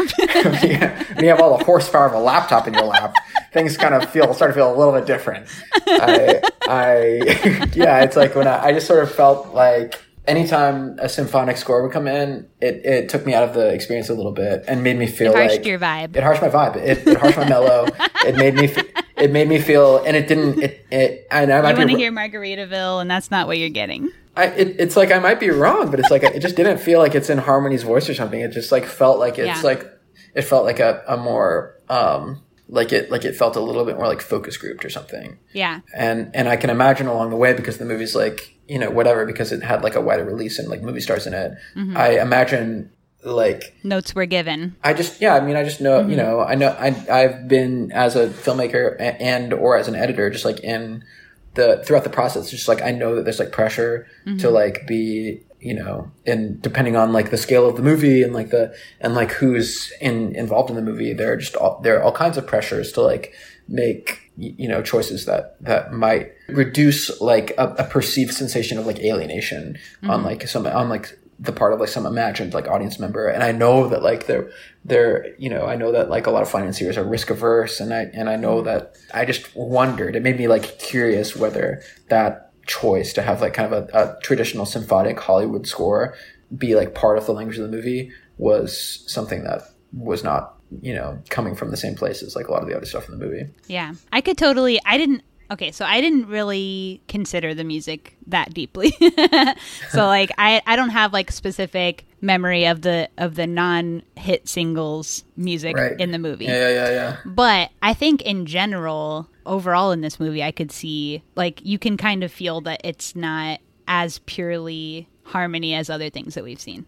yeah yeah, That Yeah, there, totally. there are other voices, there's other there's other people's hands in this, and you can tell. yeah you feel it a li- yeah, Yeah. you feel it a little bit yeah, Yeah, it's like but you still feel harmony in there somewhere. You do, and that's kind of what is dank about the movie. But it's like, but the, you feel like kind of like the broadening, like kind of corporate hand or something a Yeah, little bit. exactly. Yeah, and like yeah, this just felt like it. It tried to be a little more mainstream than anything he's done, and maybe he also had pressure from like the wave after Spring Breakers being like so huge, you know, I'm sure that's and, true. and kind of plopping into such a, a more wider audience uh, after that Yeah. too than he's ever used to having, you know. totally The movies yeah. before that are just like old people fucking trash and Yeah, I know. Yeah, etc. And, it- and it's like, oh, it's like big surprise. It's like the suits came in, and the movie was a bomb. yeah, People want and, to see like- people fucking trash. They want to see, they want to see humpers. or fish. They want to see, they want to see fish getting fucked. Yeah, I think my biggest complaint about this movie is that there weren't enough fish getting fucked. I know. I know. Although there Right. was a little bit of talk about fish getting fucked, It's true. but Which was nice. Which was we a not- breath of fresh air. and at that part you go, okay, now this is my kind of movie. That's when you turn the volume all the way up. Hell yeah, You start to vibe out. You start to dance. blow out those laptop speakers on that one. My poor laptop. Its speakers are already blown out. I have Oh, to yeah. Uh. Listen to them. I have to use headphones with this puppy. Yeah. Okay, we've talked about how there's there's kind of only a, a small amount of plot in this movie. Um, but We mainly focus on our main character, Moondog, who is Matthew McConaughey, McConaughey's character. McConaughey is what I was about to say. You can't say that shit. His people might come after me. Shout out to Matthew. it was a big mistake. What was just said. We retract it. I deeply We are apologize. sorry. So, Harmony in real life lives in Miami, and most of the characters in this film are based loosely off of uh, weirdo freaks he hangs out with in Miami and the Keys, which rocks. Okay, so let's talk about Moondog. Uh, what's this guy like? He's a writer. He's more importantly an old stoner, a free spirit. Um, he lives in the Keys. He's a town celeb a town flirt even. One thing I love about him is that he's also not really discerning in his women. Like he'll Mm-hmm. go after the oldies, the youngies, like anybody. And I think Yeah, that's beautiful. totally. Also important to his character are his glasses. oh yeah, it's a great costume choice. It is. I think most of the characters in this movie have interesting costume choices. And the glasses were such a moment for him. I think that's half his character is the glasses. I think you're right. Yeah. I don't There's a lot even of- know Yeah. what is the point of like this style of glasses because they're like sunglasses, but you can flip the sunnies up, but there's Yeah. nothing underneath. It's not like Well, other so- glasses underneath. It's like it's like sometimes he'll put on like reading glasses. It's like he'll flip the sun the sunglasses part up and then put reading glasses on, right? That's pretty funny when he does that. Yeah, I, yeah, I love the I love the the costume design cho- choices. This, I mean, the whole style of the movie is sick. It's like Yeah. the all, you know the movement of the camera, the like all the aesthetic kind of like I, there's so many ideas sort of in the in the the visual like field of the movie, kind of happening all the time. yeah, the visual feel and style of the movie. It's almost a lot of times it's kind of like a like a collage, right? Mm-hmm. Like how they how they film their dialogue scenes and stuff like that where they change locations constantly. Yeah, totally. I think that is so cool. Yeah, there's a feeling like the like it's a kind of roving, just documentary style camera that has you know, and I think the camera has like an aesthetic sense. For, you know, it's like the camera's looking for like visual pleasure, right? In the same Yeah. way that Moondog is, and and then so, but it just it, there's a feeling like the like the camera's just roaming, and the characters are just roaming, and then in the in the edit, we're just kind of like getting these these all these kind of moments juxtaposed against each other. Imagine what it would be like to edit this movie. And you could of course imagine that easier than I could because I don't understand video editing. Yeah, I at all. was. I was imagining it. I was imagining it, and I was like, I was thinking about it, and I mean, I think, I mean, I think it's cool, and I think in some ways, it's like the editing of this movie feels it has stuff in common with with Spring Breakers. You know, it's like Mm-hmm. it's like there, it's like there's a sort of like more diffuse like time base. Yeah. Right. It's not. It's not as linear. It's like you have almost like a node of linear time, Mm-hmm. or you have like an area of time, and like within that area there are uh, you know all this this kind of like collage of, of moments that feel like they're like cross cutting with each other or whatever. They're like sometimes they're like um, intercut with each other, or sometimes we'll like we'll we'll like hang on on a scene Mm-hmm. or, or or on like a on an exchange between characters or something. But Yeah, like I- sometimes they're talking and it's like they're standing, then they're sitting, then they're fishing, then they're driving, and it's all like part of the same scene. It's the same conversation. I think that stuff's cool, and I and I like yeah. It just seems it seems like a fun way to make a movie, and it seems like Yeah. it it's also really conducive to like improvisation. And I imagine it just feels like this movie had a lot of improvisation, so it just feels like you can just imagine how fun it would be to sort of like as an actor, you know, get embedded in a, in a character through like their you know voice or intonation or whatever their posture, and then and then you just kind of play in the world. Harmony And likes to Harmony's say, like- no improv, there's riffing. Yeah. Okay. Yeah. That and that sounds cool. And it's just like you just imagine, you know. Not I don't really know how he directed this movie, but it's like I like to imagine that it's like it's almost like you like prepare situations for the actors or something, Mm-hmm. or like you you like prepare a location. And then you just kind of get to like freewheel around and be Mm-hmm. like, oh, go, you know, go, go interact with this person or this like image or something, this like pier or something. Yeah. Oh, the so, look at the sun over there. Yeah. Let's let's, let's set you guys here. Kick this You- dude just continue playing your tuba conversation. into the ocean. Yeah. Love that. Love the tuba. oh, yeah. Yeah. That There melody are- is delicious. there are over 300 locations in this film, too, because of Really? how because of how he does that and how he cuts everything together. Yeah. He films everything three or four times in different places and then Oh, cuts that's cool. everything That's together. interesting. Yeah. Yeah, that makes sense. That's pretty that's pretty chill. And Harmony says it keeps him from getting bored. Yeah, it would be fucking Whenever so I get boring. bored, I'll just change the location where the conversation's happening. And do the same thing. He also said he did that in this movie to make it feel a little stoned and not in a drug sense, but like he wanted it to feel like weed smoke wafting through the scenes. yeah. It's kind of a wild way to describe it, but kind of cool. I think that's yeah, I think that's really cool. I think that's like a nice it's like a nicely like experimentally experiential way to like think about how a narrative would unfold, right? Yeah. It's less like you're just being told like clear like meaning beats and more like you're like things are freer to feel more associative and yeah. And kind of Mysterious. loosely related, yeah. but also not. that stuff's delicious. I love as an audience member when I get to like do work. I, I love when I get to like put things together. Mm-hmm. You know, when it's not just kind of like stuff being told to me. Yeah. That it always makes me feel more engaged in a movie. I agree. And yeah, what we get from at least the beginning part of this movie it are just like snippets of Matthew McConaughey or the other couple characters just doing little things and then it moves on. So you kind Yeah. of but even just with that much information, which is not much, he's still able to provide such a complete picture of each person, I think. Totally. And I think that rocks. He also said about Matthew McConaughey's character that a lot of the time they were just filming him drinking and peeing, and that, that that's what he wanted the essence of his character to be: someone taking in and putting out all the time, sucking Yeah. in the world and peeing it out. That's fair. That seems fun. I think that's a cool way to think about that character too. It wasn't what anyone wanted, but Matthew McConaughey just couldn't stop drinking and peeing, and they were just like, I guess this is the movie. I guess this is what we're going to get. Well, And they he also were- wanted to play with his persona or like the Mm-hmm. people's perception of what his personality is is like a weird like kind of freewheeling stoner right like the, Yeah. that's how you would think of matthew mcconaughey I guess so. I mean, I really feel like we're, you know, the golden age of Matthew. I mean, this is like, he, I mean, he's just been in, I feel like since uh, Killer Joe. Have you seen that movie? uh i don't think so maybe In my opinion, in my opinion, that's the gateway film between like romantic comedy Matthew McConaughey and like fucking sick character actor Matthew McConaughey. Killer Joe is an amazing movie. Highly i recommend don't it. think i've seen this It's fucking dank movie. Really interesting psycho movie. okay add it Um, to my list Ma- Matthew McConaughey is so cool in it, and he's so crazy in it. Yeah. Um, and, and it's kind of like the I think that's the that's sort of when his career really changed. In my opinion, that's like that's when we entered the golden era. Mm-hmm. Um, was he for a while stuck in like rom-coms a hundred percent. Yeah, Yeah. he was fully he was fully like a like a rom com like leading man yeah guy, and th- and this and that's kind of when he started to do like more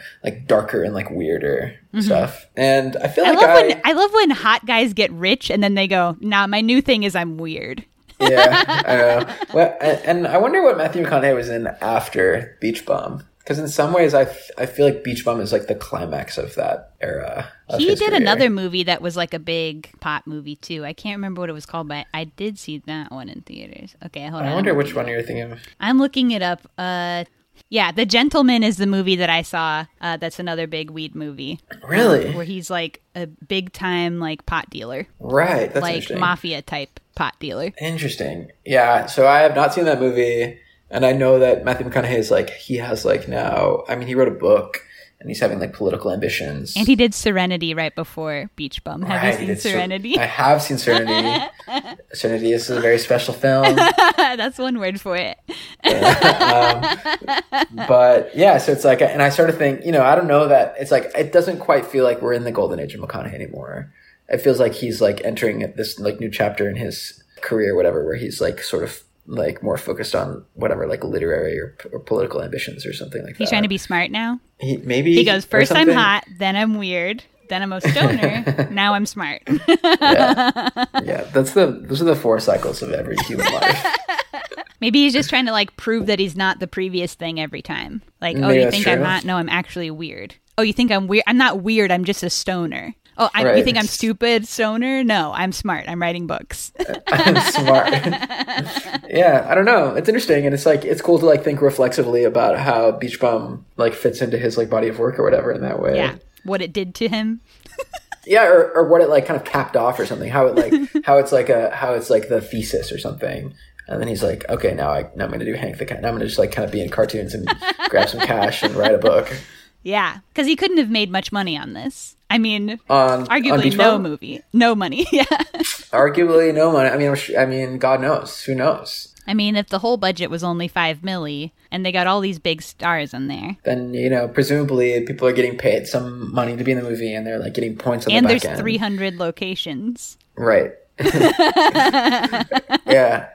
Yeah, I don't know, but you, but you know, you got to imagine if you're an actor, it's like pretty delicious to like get to work in a movie like and this. the It's amount really of fun. props involved. Yeah. You get to like play with props. You get to pee all the time, which is really fun. And Matthew McConaughey doesn't pee unless it's like for a movie, so you know he had a lot of pee like stored up. he had pee like His balls are huge. he was really, which is Full of where pee pee. is stored. yeah, that's the place. On the- that's the place in the body where the pee is. yeah. So you got to imagine it's. I heard or I read that um during filming too cuz he's pissing all the time that he would get crowds. Crowds for the weenie. Really? People would like show up. Who knows when- if that's true or not, but I And there's did no way read to it. tell. There's no way to tell. and in fact, most of what comes out of Harmony's mouth probably not true. I'm confused about the mechanics of it. Like whenever he would start to pee, a crowd would form. I'm just trying to imagine like logistically how that would work. they want to get eyes on the prize. Like a papar like there's just like people wait like how do they hear about it in time? there's probably there's got to be like some amount of crowd just kind of like around anyway. Yeah, right? people are hang- yeah. you right. see a And then movie set, whenever- you go, "Ooh, looky loos," and, and then whenever he starts to pee, they're like, "He's doing it!" somebody goes, "Ah!" and then they all run stampede. There's like a buzzer that goes off. I don't. Has he ever done nudity in a film? Frontal? I don't know. I don't know either. People who are listening at me with Matthew McConaughey's weenie in a film. Everybody, come on Dick pics only of Matthew McConaughey. and hurry. Stat. it's important um, for my research. Uh, but I just feel like that would make it more like, you know, special.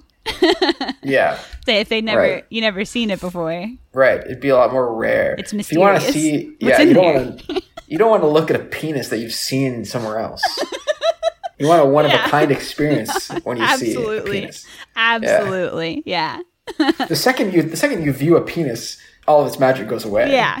I mean, all of the magic is in the mythos. Like, as Yeah, soon as that's it's- destroyed, you go, oh, it's just a, it looks like a penis. It's like indigenous seen cultures these before. believing that that your soul is stolen by a photograph. Yeah. Yeah. It's like when his penis is photographed, then the soul gets sucked out of it. the soul, which is stored in the in the balls, it gets sucked out of the penis when a, a picture is taken. And you know the camera takes 24, 24 pictures per second, so that's a lot of Oh my God. souls. soul is stored in the balls. Oh my gosh, my cheeks can't take it. I'm getting cheek biceps. also, my glasses are crooked. That's strong. Yeah, my cheeks are actually really strong because I You're strong. I'm always lifting them up. You know, I got these big old cheeks, and I'm going just all day You long. gotta hold your face up. yeah, and that's a lot of work. Yeah, you're all the work. I got a lot of face. oh my goodness! All right, wow, we're an hour and a half. We've been talking already. We've only so done, far. like five. There's five usable minutes. You gotta cut most of this out. and so far into the movie, we've cracked um, what is Matthew McConaughey's character. All right, so Matthew McConaughey married to Isla Fisher in the movie. She's kind of boring, And- just a and hot in real rich- life. Mm. and- wait, are they? No, they're not. No. no, Okay. sorry. I don't know what these No, I'm celebs just, I'm are just doing. doing a bit. I'm just riffing now. Were you doing improv? No, everything I've said so far is true, but this this time, I wanted to say. Well, now we- now we don't say know who something to trust. Weird. I think she's probably my least favorite in this movie. Well, no, second Oh, okay. least favorite. There's just not much to her. She's just Is a it hot Jonah rich Hill? Miami Is it wife. Jonah Hill? yeah, of course it is. Yeah. Oh my god. yeah, I'll be. You know, I'll. I'll. I think everyone hates Jonah. I mean, I don't know whatever. I think a lot of people dislike Jonah Hill in this movie. Mm-hmm. I'll stick up for him a little bit. I think he's. I think he's doing some like. I think he's just being experimental in this movie. He's trying And I re- something. I respect the swing that he's taking. Okay. Some people, mu- some people might say that they, that he should have been I cut out of respect- the movie. I, I the don't movie know. would be exactly the same, if not better, if he just weren't in it at all. We didn't That's even what- need that's- his storyline. That's that. Look, that's the company line, okay. but but what I'll say is that I think you know I I res- when I see Jonah Hill doing something like that, I'm like that's strange. All right, that's kinda how I kooky. feel. I'm like okay. You go, well, that just happened. I'm I'm a little bit. I guess I, I guess I'm a little bit down. I'm a little bit down. You're into it, what he's doing. I mean, you know, I don't know that I would go that far, but I but I would I would be a little less of a of a, a, a naysayer. I'd be I, for my my personal opinion of what he's doing is that it's not it's not fully toxic to me. It's not toxic waste. Some people might be like, this is this is toxic waste. Yeah. I don't feel that way about it. I'm like it's I'm like it's you know it's kooky. I'm like I'm a little bit down. I think he, make it, it- just uh, totally doesn't fit in the movie at all. What is he doing? It's like a patois sort of vibe. Uh, yeah, and I don't know what he's doing, and it feels a little bit like it feels improvisational too. It feels a little bit like I think they all got to come up with like more personalization for their characters. Like everything yeah. was very written, but they got to like invent who am I? What's what's my thing? What's my gag? Like what is Right, it right, about right. me? Yeah. So Yeah, I yeah, I yeah. do believe, I do declare that he picked that accent. okay. Right. I believe that you're probably right. And I and to Jonah I say, you know, it's a it's a big swing and I'd like to see a big swing like that. yeah. Yeah, it's bold. And what's he up to? Nothing. Jonah? Yeah. These days? Yeah. I don't know. It's probably- What is he up I don't to? know. Is he He's in some stuff. is he doing acting still? I don't know. I feel like he took think a so. he took a step back for a sec. I don't know. Do you think? Am I making this up? I might be just I'm not totally su- I'm- fabricating lies. I'm, I feel like I'm not. I'm not. I feel like I'm like it's. I'm not that. I'm not that up on what's going on about anything. Oh, ever. he was in Don't Look Up. We remember. Oh yeah. Yeah, I forgot about that. Yeah, I saw that picture. I also saw the picture. Yeah. Uh, and he was in Maniac right before this, that show. You remember? Oh yeah. The show okay, with totally. Mm-hmm. What's Her Head. Yeah, I've That used. was that was huge for a moment. Mm-hmm. And then some children's movies. So he's been out there. okay. Okay, then we also have Snoop Dogg. Right. Snoop Dogg, uh, best thing about his character is his name, which is he picked his name. He asked to be called lingerie. But it's, not, it's, it's often called lounger, right? He's called different variations of abbreviations of lingerie. Okay, So sometimes yeah, he's that's called cool. Lange, sometimes he's called Ray. Right. I actually love like a shortened name that's not short for what you think it is, like Ray short for lingerie. I love Yeah. that. I think that's Yeah, I'm really down funny. with that.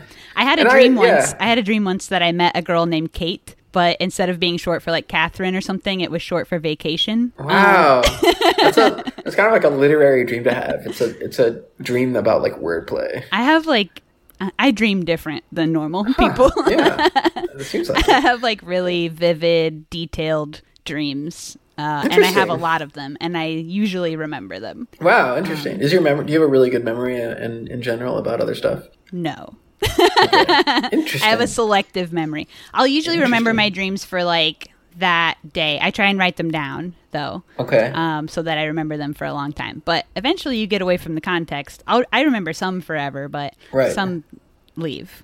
some Okay. leave my brain. I've been keeping like a private dream Twitter, so that instead of like a dream Really? journal, because my dreams are so detailed and vivid if i keep a dream journal i just write so much i write like pages Wow. and pages so I started Right. doing a Twitter so that I just getting the essence and it doesn't bog me down writing all my dreams in it.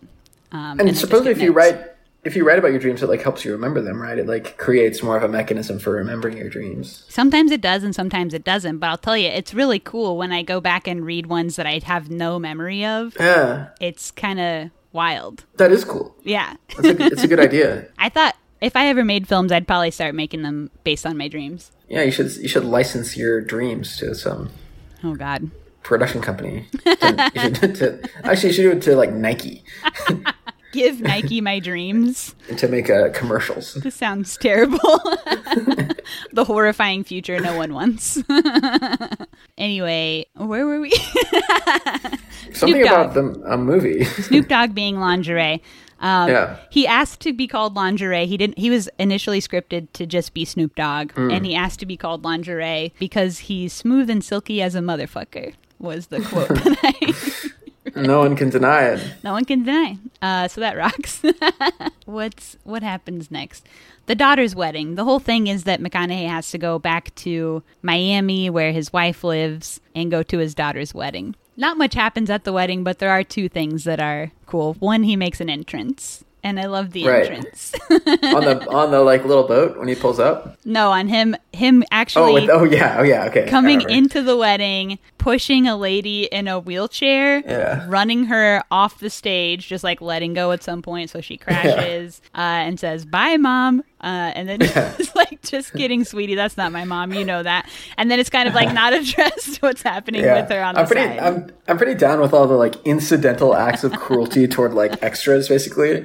That it's just, like kind of people are just kind of like constantly sort of like violently accosting like extras in the movie in a way that like there's never any repercussions, and it gets Yeah. like a cartoonish quality, a loony like Yeah. kind of loony violence that Harmony said that th- this totally guy's down. just pursuing pleasure, and and so sometimes that means he's doing good stuff, and sometimes that means he's doing bad stuff. But he's doing whatever makes him feel good in that moment. he's chaotic neutral. Yeah. but maybe it's sometimes a little evil, but we don't think about it. Right. None of the evil has much weight. Right. The second thing about the wedding is that the character of the groom, his character name is Groom Limp Dick, which I just think is funny. That is funny. I didn't know that. Yeah. they It's those kind of little tease Easter eggs. they kind of tease this guy for they call him Lip Dick the whole time. Yeah, Like, it's for a nice to lot know of that the that's movie, like his name. That's his character name. and it's funny because he like he just looks like a normal guy, you know. Like he's even like a little classically handsome young man, uh, and they just kind of roast him, which I think is so funny. Yeah, great So- character. yeah, bless him. So Moondog finds out that his wife is cheating on him with Snoop Dogg and gets depressed, but then she comes to find him, and we get a beautiful montage of them being in love and getting fucked up. Yeah, I was. I'm pretty down with like how they handled the infidelity aspect. It like wasn't. It just didn't seem like a big deal to anyone. Yeah. and I thought that was like kind of a cool. I mean, I just love when the progressive. movie. I mean, it's just an. It's like another kind of They're Ruiz poly. sort of vibe. It's like they. It's like it just kind of like bucks the convention of like creating conflict. Mm-hmm. It's like it just sort of like pleasantly de-emphasizes the conflict. He seems kind of cool with it as long as she loves him. Yeah, That was like he just want to make sure that she loves him, and as long as you love me, go ahead and you know fuck Snoop Dogg. and there's never really any ambiguity about that about whether he's loved. He's Yeah. pretty loved. Yeah, yeah, it's sort of queering the narrative of hetero relationships. And God knows That they need rocks. queering. Yeah. I support that. So they do get fucked up and go driving, and they do get in a car accident where she dies afterwards. Mm-hmm. After saying her fr- her final lines, her final words to him, "You're such a fuck up," and then instantly dies. And who hasn't? there's a lot been of like there? little funny. there's a lot of like It's little funny relatable. Mm-hmm. moments in this film. Probably one of the more funny films he's done. I think Uh, yeah, I, I guess maybe. I guess maybe I agree. Yeah, I guess. Uh, I mean, I think Trash Humpers is really funny. it is funny. Um, You don't be doing a lot of ha ha ha's though. No, no, you do some. You do some little chuckles. little Uh, couple yeah, chuckles, or you just have a smile on. but Beach Bum is really funny. There's the. It's like the Martin Lawrence uh, gags are pretty funny. Mm-hmm. There's a lot of really funny stuff. It's it's a lot of like silly, kind of cartoonishly funny stuff in this movie. Yeah. It's funny. Uh, I think he was really inspired by Cheech and Chong, too. He said. oh yeah, you feel it. And he's like, just any moment, you can just pop in and you be laughing. Something goofy. It's kind of yeah. It's like yeah. It's like you feel that not just in like the stonery nature of the movie, but just in the kind of like the texture of it. Kind of like being, it's like the stakes being low and the Mm-hmm. Yeah. kind of like romp, the episodic like romps. and he's just drinking in the world and pissing it out. Like we said. And same happens with his wife's death. Like, kind of, he doesn't even seem that sad about it. Um, doesn't seem we just sad. kind of move on, even though we have just like gone over this whole thing where they're so in love. Yeah. and he's like so distressed that she might be cheating on him and you know oh it turns out we have the power of love etc and then she dies and he's like well i'm gonna take her boots and hit the road E- Even the extent to which it is sad feels a little bit like artificial or something. Yeah. It feels like I'm I'm like curious to see the ver- the version of the movie where he's even less sad, where it's almost like the stuff where it's like like I love the idea of Moondog as like kind of a static character where he's just like sort of behaving, you know, in this like kind of transcendental like cosmic way and like doing the stuff almost like a superhero or something. Yeah. And then he's he's sort of just like unaffected and like open Yeah. and like having fun all the time no matter what. that pretty much almost is how he is Yeah, it almost is. And, and then there's like, but then it's like the cloying, like symphonic score. Like occasionally it just tries to insipidly like tell us what that it's like, "Hmm, no, this is sad. he gets sad about the about the snoop dogg thing Yeah. and then when else is he sad the end of the movie or No, the- I don't think he's sad at the end. I think he's not the very shown- end prior to the end when is he sad again there's another point isn't there Hmm. i don't know maybe we'll get there later he's sad only one or two times in the film There's no way to tell. There's no who can say. There's no way to tell. I'm not reading all my notes to get there. no, no way. so the whole thing becomes he needs to write a novel, uh, or else he won't get any money, any of the riches that his wife had, or the house, or the cars, or anything, till he writes this novel, Right. um, which he does not want to do. And also due to due to the accident, and then what he does after the accident, which is grab all the homeless people he can find and go destroy the mansion. Yeah. um, and get arrested, he gets sentenced to a year in rehab where he meets Zach Efron. Right. Zach Efron, one of my favorite parts of the movie. He I does a think. fine job in this movie. He's got a he's he's got an exquisite style. exquisite mm, chef's kiss. Um, his facial hair, I mean, Yeah. It's he's coiffed. Oh, allegedly inspired by a panini sandwich, yeah. which I think rocks. That's cool. Yeah, I hadn't heard that. And I I buy it. Yeah, Harmony apparently saw a panini sandwich with those grill marks on the side and goes, "That is what I want his facial Yeah. hair to look like." and they made it happen. And It's you can see inspiring. it. Yeah. All the other characters are like other types of sandwiches.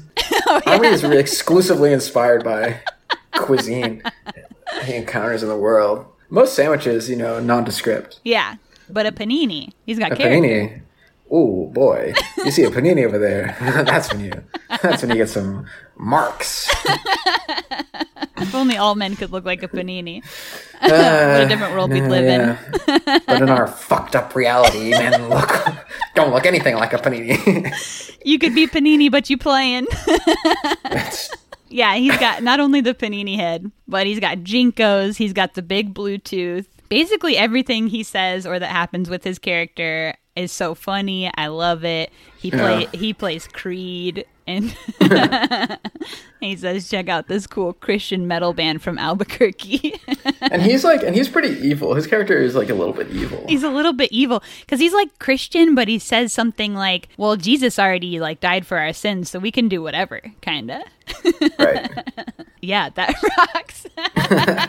he kind of he Yeah. raises absolute hell. They break out of the rehab together, crash a wedding. Efron kicks a groom into the ocean.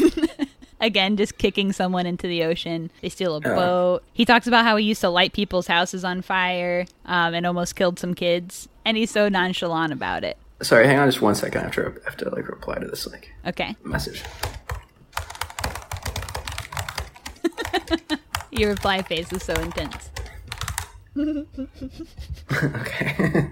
Alright, I'm done. Was that real or cartoon? It was cartoon. I was doing cartoon. that was amazing. Why aren't you doing more acting?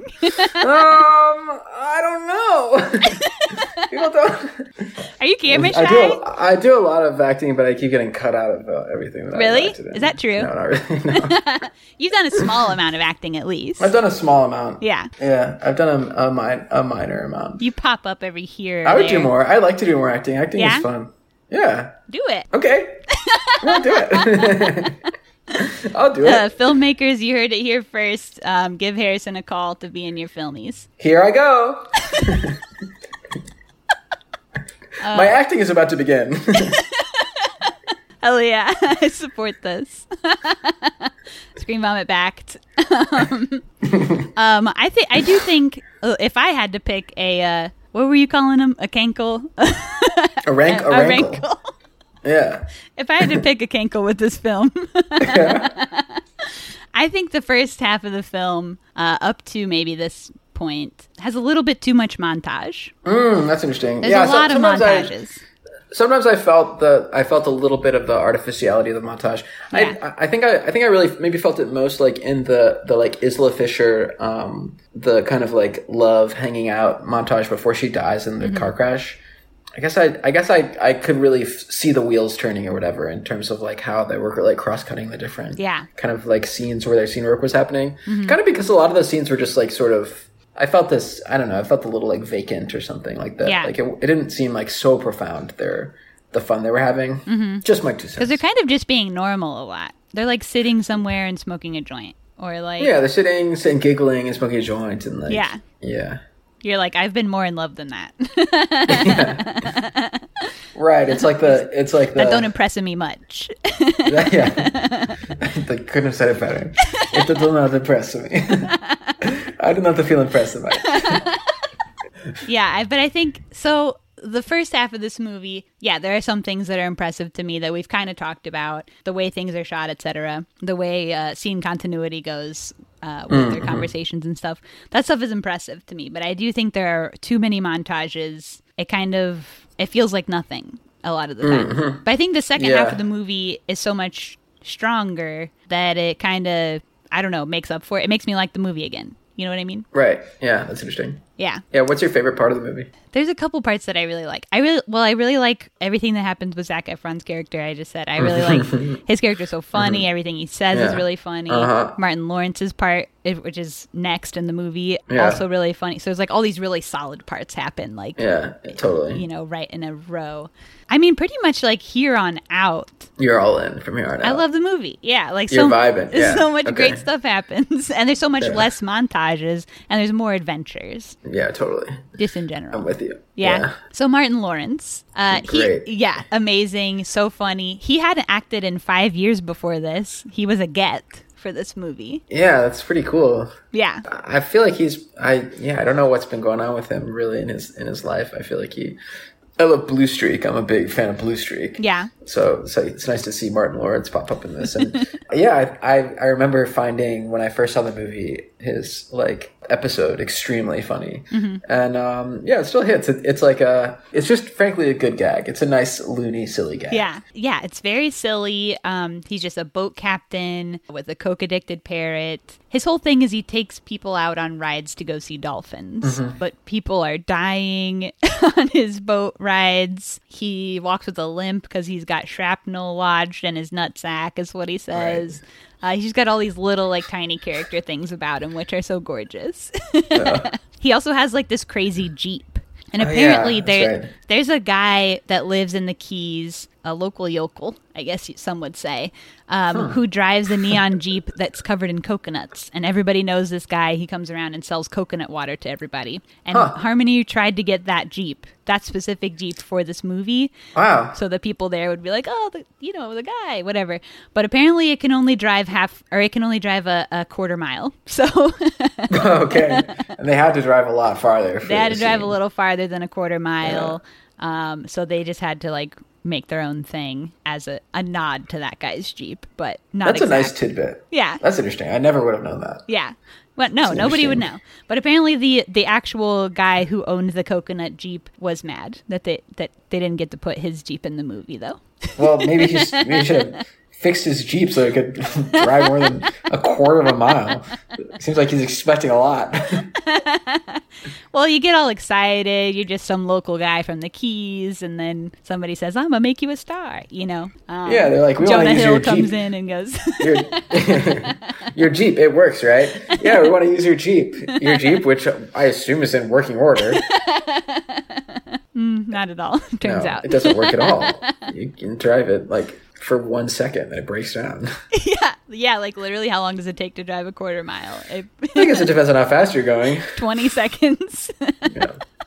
so they end up on the boat, taking out a family to go see "quote unquote" the dolphins. Mm-hmm. Um, the girl in the family is Harmony's daughter, Lefty, his actual Oh. daughter. hmm Nice. Okay, good to know. That kid makes jewelry now and sells it online. I don't know. That's Let's just buy some. what are we doing here? considered it. Shit. he has an Instagram for it. really? Yeah. Shout out to Shout out to Lefty. what's her name? Lefty. Mm-hmm.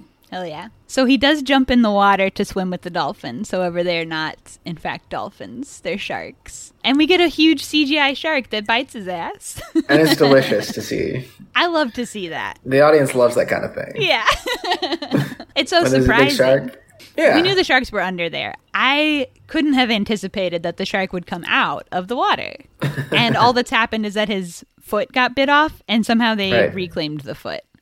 And Yeah. him, the rest of him. And I'm, and I'm fine with that. And I'm, fine totally with fine totally with that. fine. Not asking any more questions. I No don't need to way. know how him Don't need to and his know. severed foot got back on the boat. I Don't tell us. No. We don't want to know. I don't want to We're fine know. with I it. don't need to We're know. happy. No We're, questions. we're yeah. content.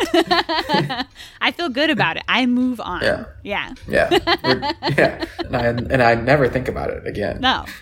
No. Because everything else that happens is so funny. You go, well, this led to comedy. I'm great with this. he says that dolphin got teeth. and then Moondog trades Martin Lawrence's own foot for his captain's hat. Right. An amazing trade.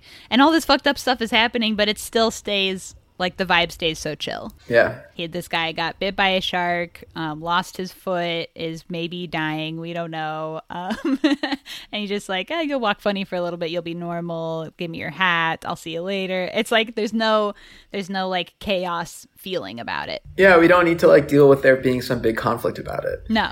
Yeah. It's just one of many colors that washes over us. People lose feet every day, and it's actually not that big a deal. People are constantly losing feet, and we shouldn't even be talking about it. Literally.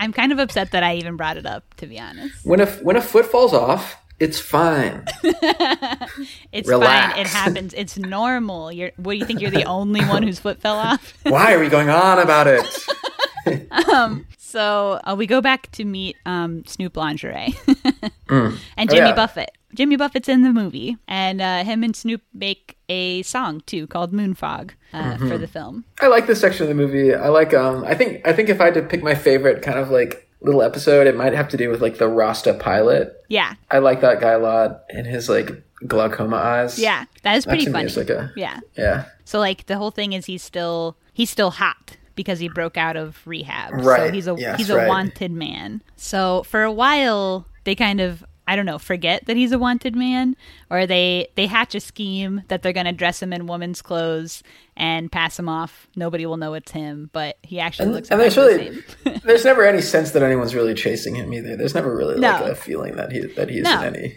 even even at the point that we see there is an active cop car zooming towards their house and the chain has been activated like yo on the Right. walkie like the cops are coming get out you know it's still like a comically long length of time that they have to like get all this weed onto Yeah. a van onto a plane um, they're saying goodbyes like all this stuff is happening and the cops have still not arrived Yeah, the stakes are low. The stakes are very ch- the stakes are like low. even it's when chill. even when the steak is introduced, like the steak is on its way, it's Yeah. still like kind of taking its time. Yeah, no worries. Love it. Yeah, Love that. Mm-hmm. Hakuna Matata. so yeah, they do have to make the escape, and yeah, the one guy is a blind pilot. Not only ninety eight percent blind in both eyes, but he goes, "The only way I can fly." Is if I smoke this gigantic blunt, like a- amazingly large blunt, um, but also drink mushroom tea and uh, what else? Oh, do coke. Yeah. He's like, only when I do these three things, the spirit guides me and I can get you to your place safe. yeah. I love this character and this like conceit. I, I was just so down with the vibe of this part. It felt really Cheech and Chong-ish to me. Absolutely. Yeah. Very silly, um, silly amounts of like stoner stonerdom. Yes. Huge amounts of weed that they're packing for their getaways. yeah. T- like a wheelbarrow full of weed. Absolutely. Some would say several wheel wheelbarrows. Some might say that. Wheelbarrow ba- Why do I struggle? Wheelbarrow. Is it barrow or barrel? Uh, barrow. Wheelbarrows. Wheelbarrow. Right? Yeah. now I'm confused. I, Oh, am I- am I we're finding out wrong? I'm high as fuck. You're insanely stoned. I'm actually, this is a secret. Never smoked weed in my life. Oh, yeah? Mm-hmm. Is it really a secret? No. it's You not a should do secret, this. but it feels like it. It feels like something that you get judged for. You should do a, a super stoned. po- You should smoke weed for the first time on the air. I don't think I would ever do it. smoke. I would consider doing edibles. mm, okay. I I mean, don't. edible. I mean, Yeah. edibles are maybe even more of an intense experience potentially, depending on how. It would just be the the actual smoking in the lungs scenario Oh, that I okay. don't want to happen. oh, Okay, gotcha. not yeah. not the highness of it has nothing to do with Right. why I wouldn't Oh, want to okay. smoke. Yeah. oh, I see. I see. Okay. well, Uh, I don't want to harm my little baby lungs. and that's a very. also, that's I'm a- allergic to smoke. That's the second thing. Well, and you couldn't be more different from the characters in this film that we're talking about. They love it. Apparently, on, I on love it. set, a couple times, um, Snoop switched out their fake prop weed for for Snoop weed yeah, and uh, I've heard tricked, about that. tricked people. Yeah, that sounds. That's a fun situation to be in, in my opinion. That's to me. That's a little bit fun. if that happened to me, I'd be like, uh, that's fun. I don't know. I can't decide, like, because you want to say, like, oh, that's fun, that's party, whatever, but, like, Mm-hmm. in a way, he's also kind of drugging people against their will, Yeah, for sure. non consensually. So then you go, And to me, that's very it's very fun.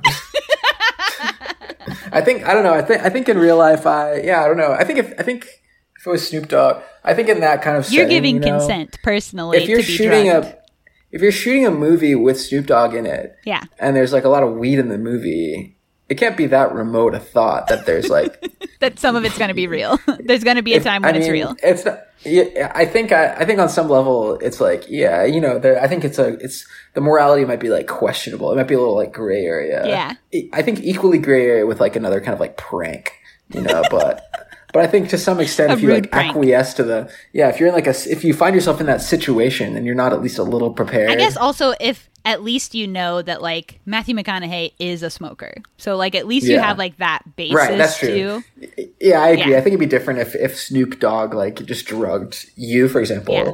For the first, and you'd like never I, been. I personally stoned or- have almost been drugged on multiple occasions. Yeah, So- that seems bad. You don't want to. That does that doesn't sound good. But you, No. you know, if you're McConaughey, Yeah, he's probably down. Snoop Snoop Dogg passes you a joint, and it's not prop weed; it's like real weed. Yeah. and I feel like you know the instant it happens, right? Yeah, I think you would. I, think, you would know immediately. Yeah.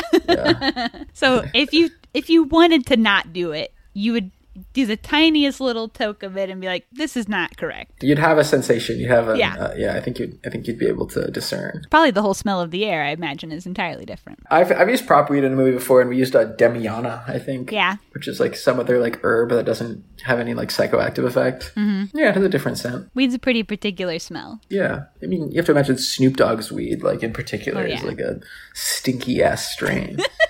I mean that. Stanky, some would say. and- yeah, stanky. Yeah, They talked about the crew on a couple occasions being like kind of fucked out of their minds just from like being in the room with what was going Yeah. on because there cool. was so much happening.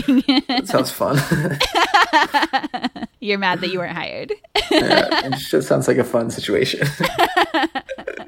So they fly to Key West. And he gets back on his little houseboat. Uh, Snoop gave him some money to get back to his life. He's back in Hog Heaven, raising hell. But he does finish his book, which he calls The Beach Bum, the title of the movie. Crazy coincidence. yeah, it's so random.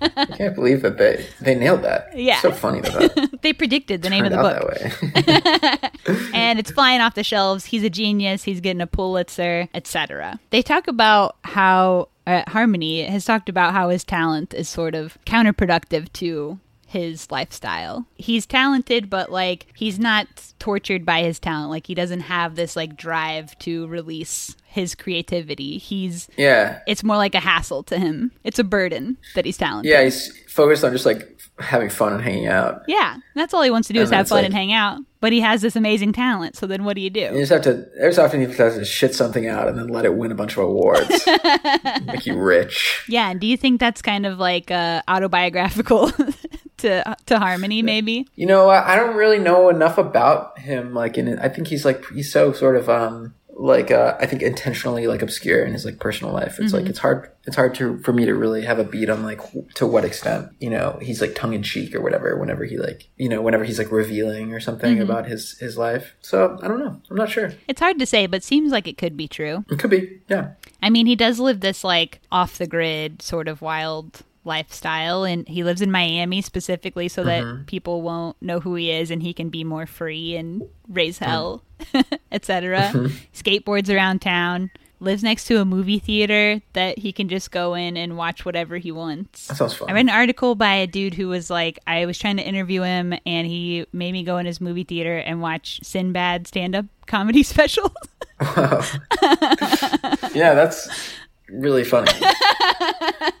yeah, that actually rocks. And he said there was like a loose box of enchiladas on his porch.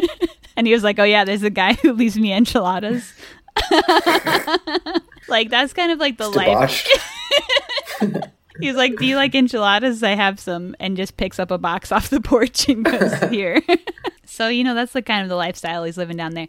And he only puts out a movie like once every once in a while. Not very often. I mean, I wonder how I wonder how easy it is for him to like get a movie financed. I don't know. That's interesting. I don't know. Pro- Probably easier since like Spring Breakers was such a hit, but then I don't know because this was such a flop. Right. So I don't know either. hard to say. How's he make? I know like once or twice a year he does like an ad for something, and that's kind of how he lives. He does like a I feel like he's commercial. a Oh, isn't he, isn't he like a painter also? he does a Am I lot of wrong? stuff. Yeah, I feel like he's just like a more holistically an artist in Yeah. kind of more ways than just film. So it's like I think he's Totally. yeah, I think he's just kind of like a, a, a guy who's like kind of just artistic in a bunch of ways. For sure. It's cool. I was listening to an interview with him earlier where he was talking about that, like how he makes all these different types of art, or he's taking photos, he's making films, he's painting, he's doing whatever, but it all comes from the same juice for him. It all feels Oh, yeah. like the same juice. Yeah, people say that it's like a, just multiple kind of like rivers flowing from the same source or whatever. Yeah, that's kind of I cool. feel like art, artists talk about that kind of thing. Yeah. I've heard that. do you do stuff besides make films? Like artistically? Um, You said you have a guitar. Do you play rock? at times I've been like a musician and I've been like kind of making music and at times I'll I mean I'll kind of be like artistic like in whatever like form I can you know I like I'll write or something like that Yeah. Um, but I th- but I've always been pretty like all in as a filmmaker in terms of my like in terms of like the craft of filmmaking or something. It's Yeah. like it's definitely always been my That's the main my, like- squeeze. that's my that's my main squeeze. Yeah. Okay. Um, so he publishes his book. He's going to be huge. Um, he gets all this money. He asks for it Oh yeah.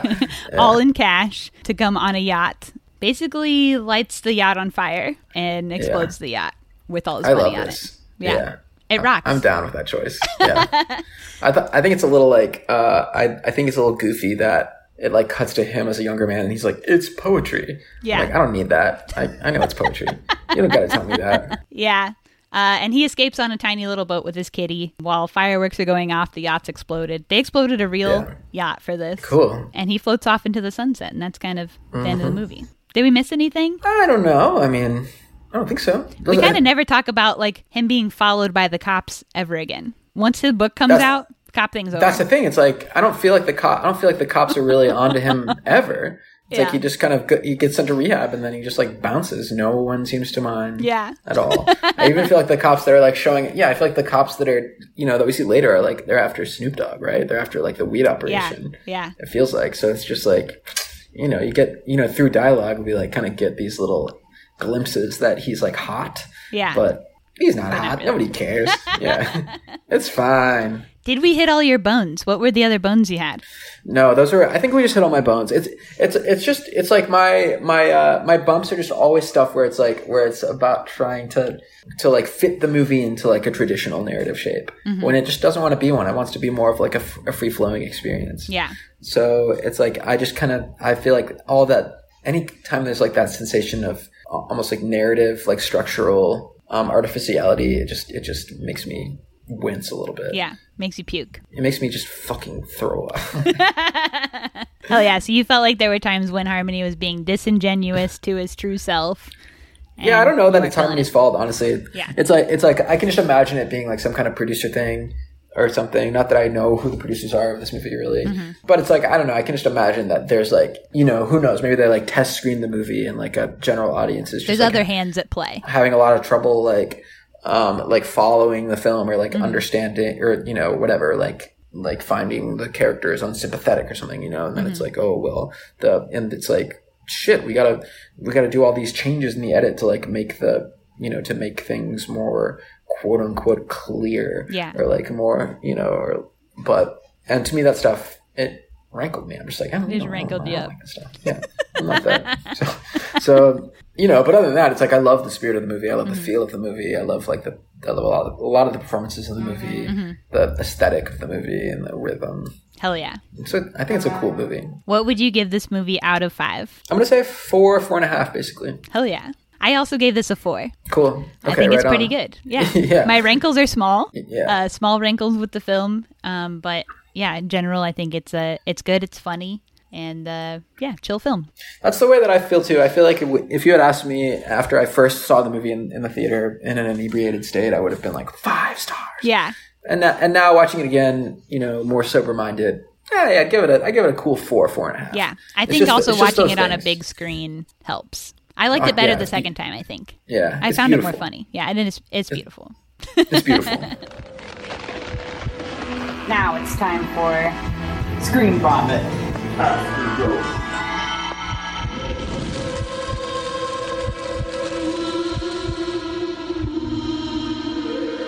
All right, so that wraps up this movie, but then I have a little another little thing. oh yeah. called Screen Vomit After Dark. So in that part of the Ooh. pod, we talk about what else we've been watching lately. So what you been watching lately? That's interesting. I've been watching like you know I've been watching like like the the movies that are out. It's like I watched um, that Ruben Ostlund movie. I watched hell Uh-huh. yeah. uh, whatever it's called. I watched Tar, which I thought was so awesome. I love Tar. Did you like Triangle of Sadness? I, yeah, I really did. I thought it was very funny. Oh, I love I Ruben really, Ostlund. uh, it's probably my least favorite Ruben Ostlund, but that being said, I still think it's a five star movie. I haven't seen his like early movies. Oh, you Do got to recommend watch those movies? everything. Yeah, he's. I think Ah, he's my okay, favorite cool. filmmaker. Like to, Wow. to be honest, okay. yeah. I, I totally will. That's, that's Involuntary is amazing. The Square, um, Force Majeure, they're Square I they're love. all so good. Oh yeah, I love Force Majeure. yeah. Yeah. So you have seen. I f- I forgot about Force Majeure. Watch Involuntary though. That's really good too. Yeah. I haven't seen that Yeah. one. Okay. He has good Yeah, I- shorts I too. mean, interesting. You've seen the shorts too. Mm-hmm. Um, did you see Tar? No, not yet. Tar is cool. Yeah. Tar is really cool. Cool. Tar's interesting.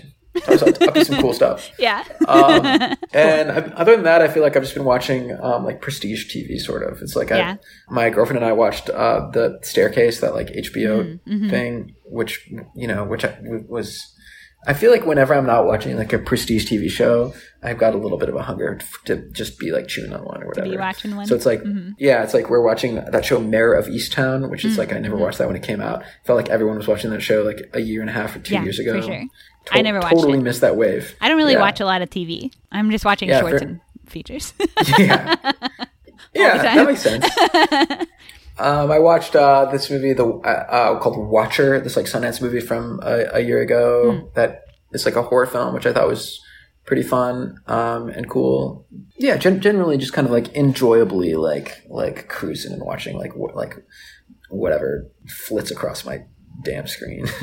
In a way that I, and I have no control over what I watch. It's Your just whatever body's gets just following the exposed to me. movie. Yeah. Yeah, yeah. it's exposing itself to you. I'm like passively You're kind of just like letting it tied to a chair and stuff. It's like just Hell yeah. Um, uh, well, I have a couple that I've been watching too. Can I say? mm, yeah, of course. Okay. I watched John in the Hole recently. Have you heard of this? It did I don't know what festivals that like is. a year ago. Michael C. Hall's in it. It's about a kid who traps his family in an underground bunker um, and just kind of like lives his best kid life outside Wow. while his family is trapped and he like has to bring them food and shit. Oh, that's fun. It's very like chill vibe movie. Like it's like Mm-hmm. slow paced and everything, but uh, I I liked it. I watched a, a longer short called "Here We Have Idaho" by Matt Baratz. Uh, Okay. I had seen that before, but I watched it again. I forgot how damn funny it is. It's really funny. Are you familiar with Matt Baratz at all? He's a comedian. He's really. in a couple indies. Um, he's in the movie Inspector Ike. That's been. oh around. yeah. Have you seen that? I haven't seen Inspector Ike. No, I, I really want to see it. Oh, you gotta watch it. It's so funny. Yeah. It's so funny. Um, And it's over. and he's the main guy in that movie. But Oh, here we have that's that Idaho. He made himself, and uh, Okay. it's just like him going back to visit his family in his hometown in Idaho. And but he's just so funny. So I recommend that. I rewatched the movie Beautiful Losers, which is a documentary that Harmony Korine Hmm. is in uh, about like the DIY scene in the mid '90s in New York. oh, interesting. It's one of my favorite documentaries. I'm not really a huge documentary guy, but I just really love this one. Um, Mike Okay. Mills is in it, Ed Templeton, like a lot of just people who are like really cool and huge now. But this is all like when they were all together in the same like DIY scene. Uh, and it's just great. It's called Beautiful Losers. Uh, that's cool. I haven't seen that one either. I think the poster kind of like looks corny, and I didn't watch it for a long time because the poster's like a butterfly, and it just looks. I think it looks kind of dumb. Um, but the movie, the movie's really cool. I like that. And then one more I watched recently, Broker, uh, which is a Hirokazu Koreeda film. Uh, and I just did Oh, one of his cool. movies. I just did Shoplifters for the pod too. Broker's doing festivals right now, and I saw it at a fest, and it's just so good. I was ugly crying in the Yeah. theater. Um, it's Yeah. amazing. I want to watch all his movies. They're so good. yeah, he's fucking awesome. Hell It's yeah. great. Genius.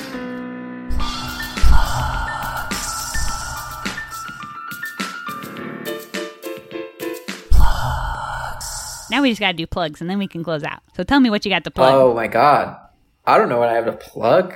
Uh, What you got going on? What? Where can people find your shit? Where can people find you if they want to look at you more? Uh, okay, yeah, okay, all right. Uh, like I have a bunch of movies that I've made. You can check them out on the internet if you Google my damn name, Harrison Atkins. That's my name. Oh, yeah. That's me. That's my name. I've got another. I've got some other shit coming out. I've got a short that I just made. It's gonna Really? Come out. Yeah. Hell it's- And I I actually love the short that I just made. Ah. Um, and I have like uh. let's see there's like uh i guess you can you can try to find me on instagram or whatever Mm-hmm. uh, if you want to if you want to be in touch or, or something like that um If you want Shit, I don't to know. be hired to um, be an actor, yeah if you're a if you're a director please hire me as an actor i will do my performance Hell yeah. for you your special performance. i will do my special i'll give you my special People can't treat. see, but Harrison's rubbing his hands together aggressively, ready to do a Um, and, uh, sneaky performance. I'll be very sneaky for you if you if you like. Um, and, um, and oh, I mean, I'm making a I'm making a big feature. I'm trying to make this big feature. Really? Um, so yeah, I'm trying to get the money to do it. Hell so, but yeah. It's gonna be that's gonna be insanely sick. Oh hell yeah! It'd be nuts that movie. so. So send me send me your your uh, your energy your healing forces Yeah, if you're yeah. listening to this And your money. yeah and hell and hell throw me a throw me a couple uh, What are those? What are those? Uh, what, what's an old timey word for dollars? Uh, I don't it's know. like backs, something like backs. green, greenbacks. Maybe that's what I'm thinking of. I don't know. That sounds like a slur, though, doesn't it? Maybe. All right, never mind. Maybe it's fine. I Send don't me the know. money. Throw him some coin. Show me the money. Yeah. All right. Toss me All the that shit coin. rocks. I can't wait to see your new movies. I'm so excited. Thank you. Hell yeah. Thanks a lot. Appreciate it. And um, yeah, thanks for coming on the pod. Thanks for having me on. It was very fun. Nice to nice to talk. Hell yeah. Um, all right. We'll see everybody else next time. Bye. Bye bye.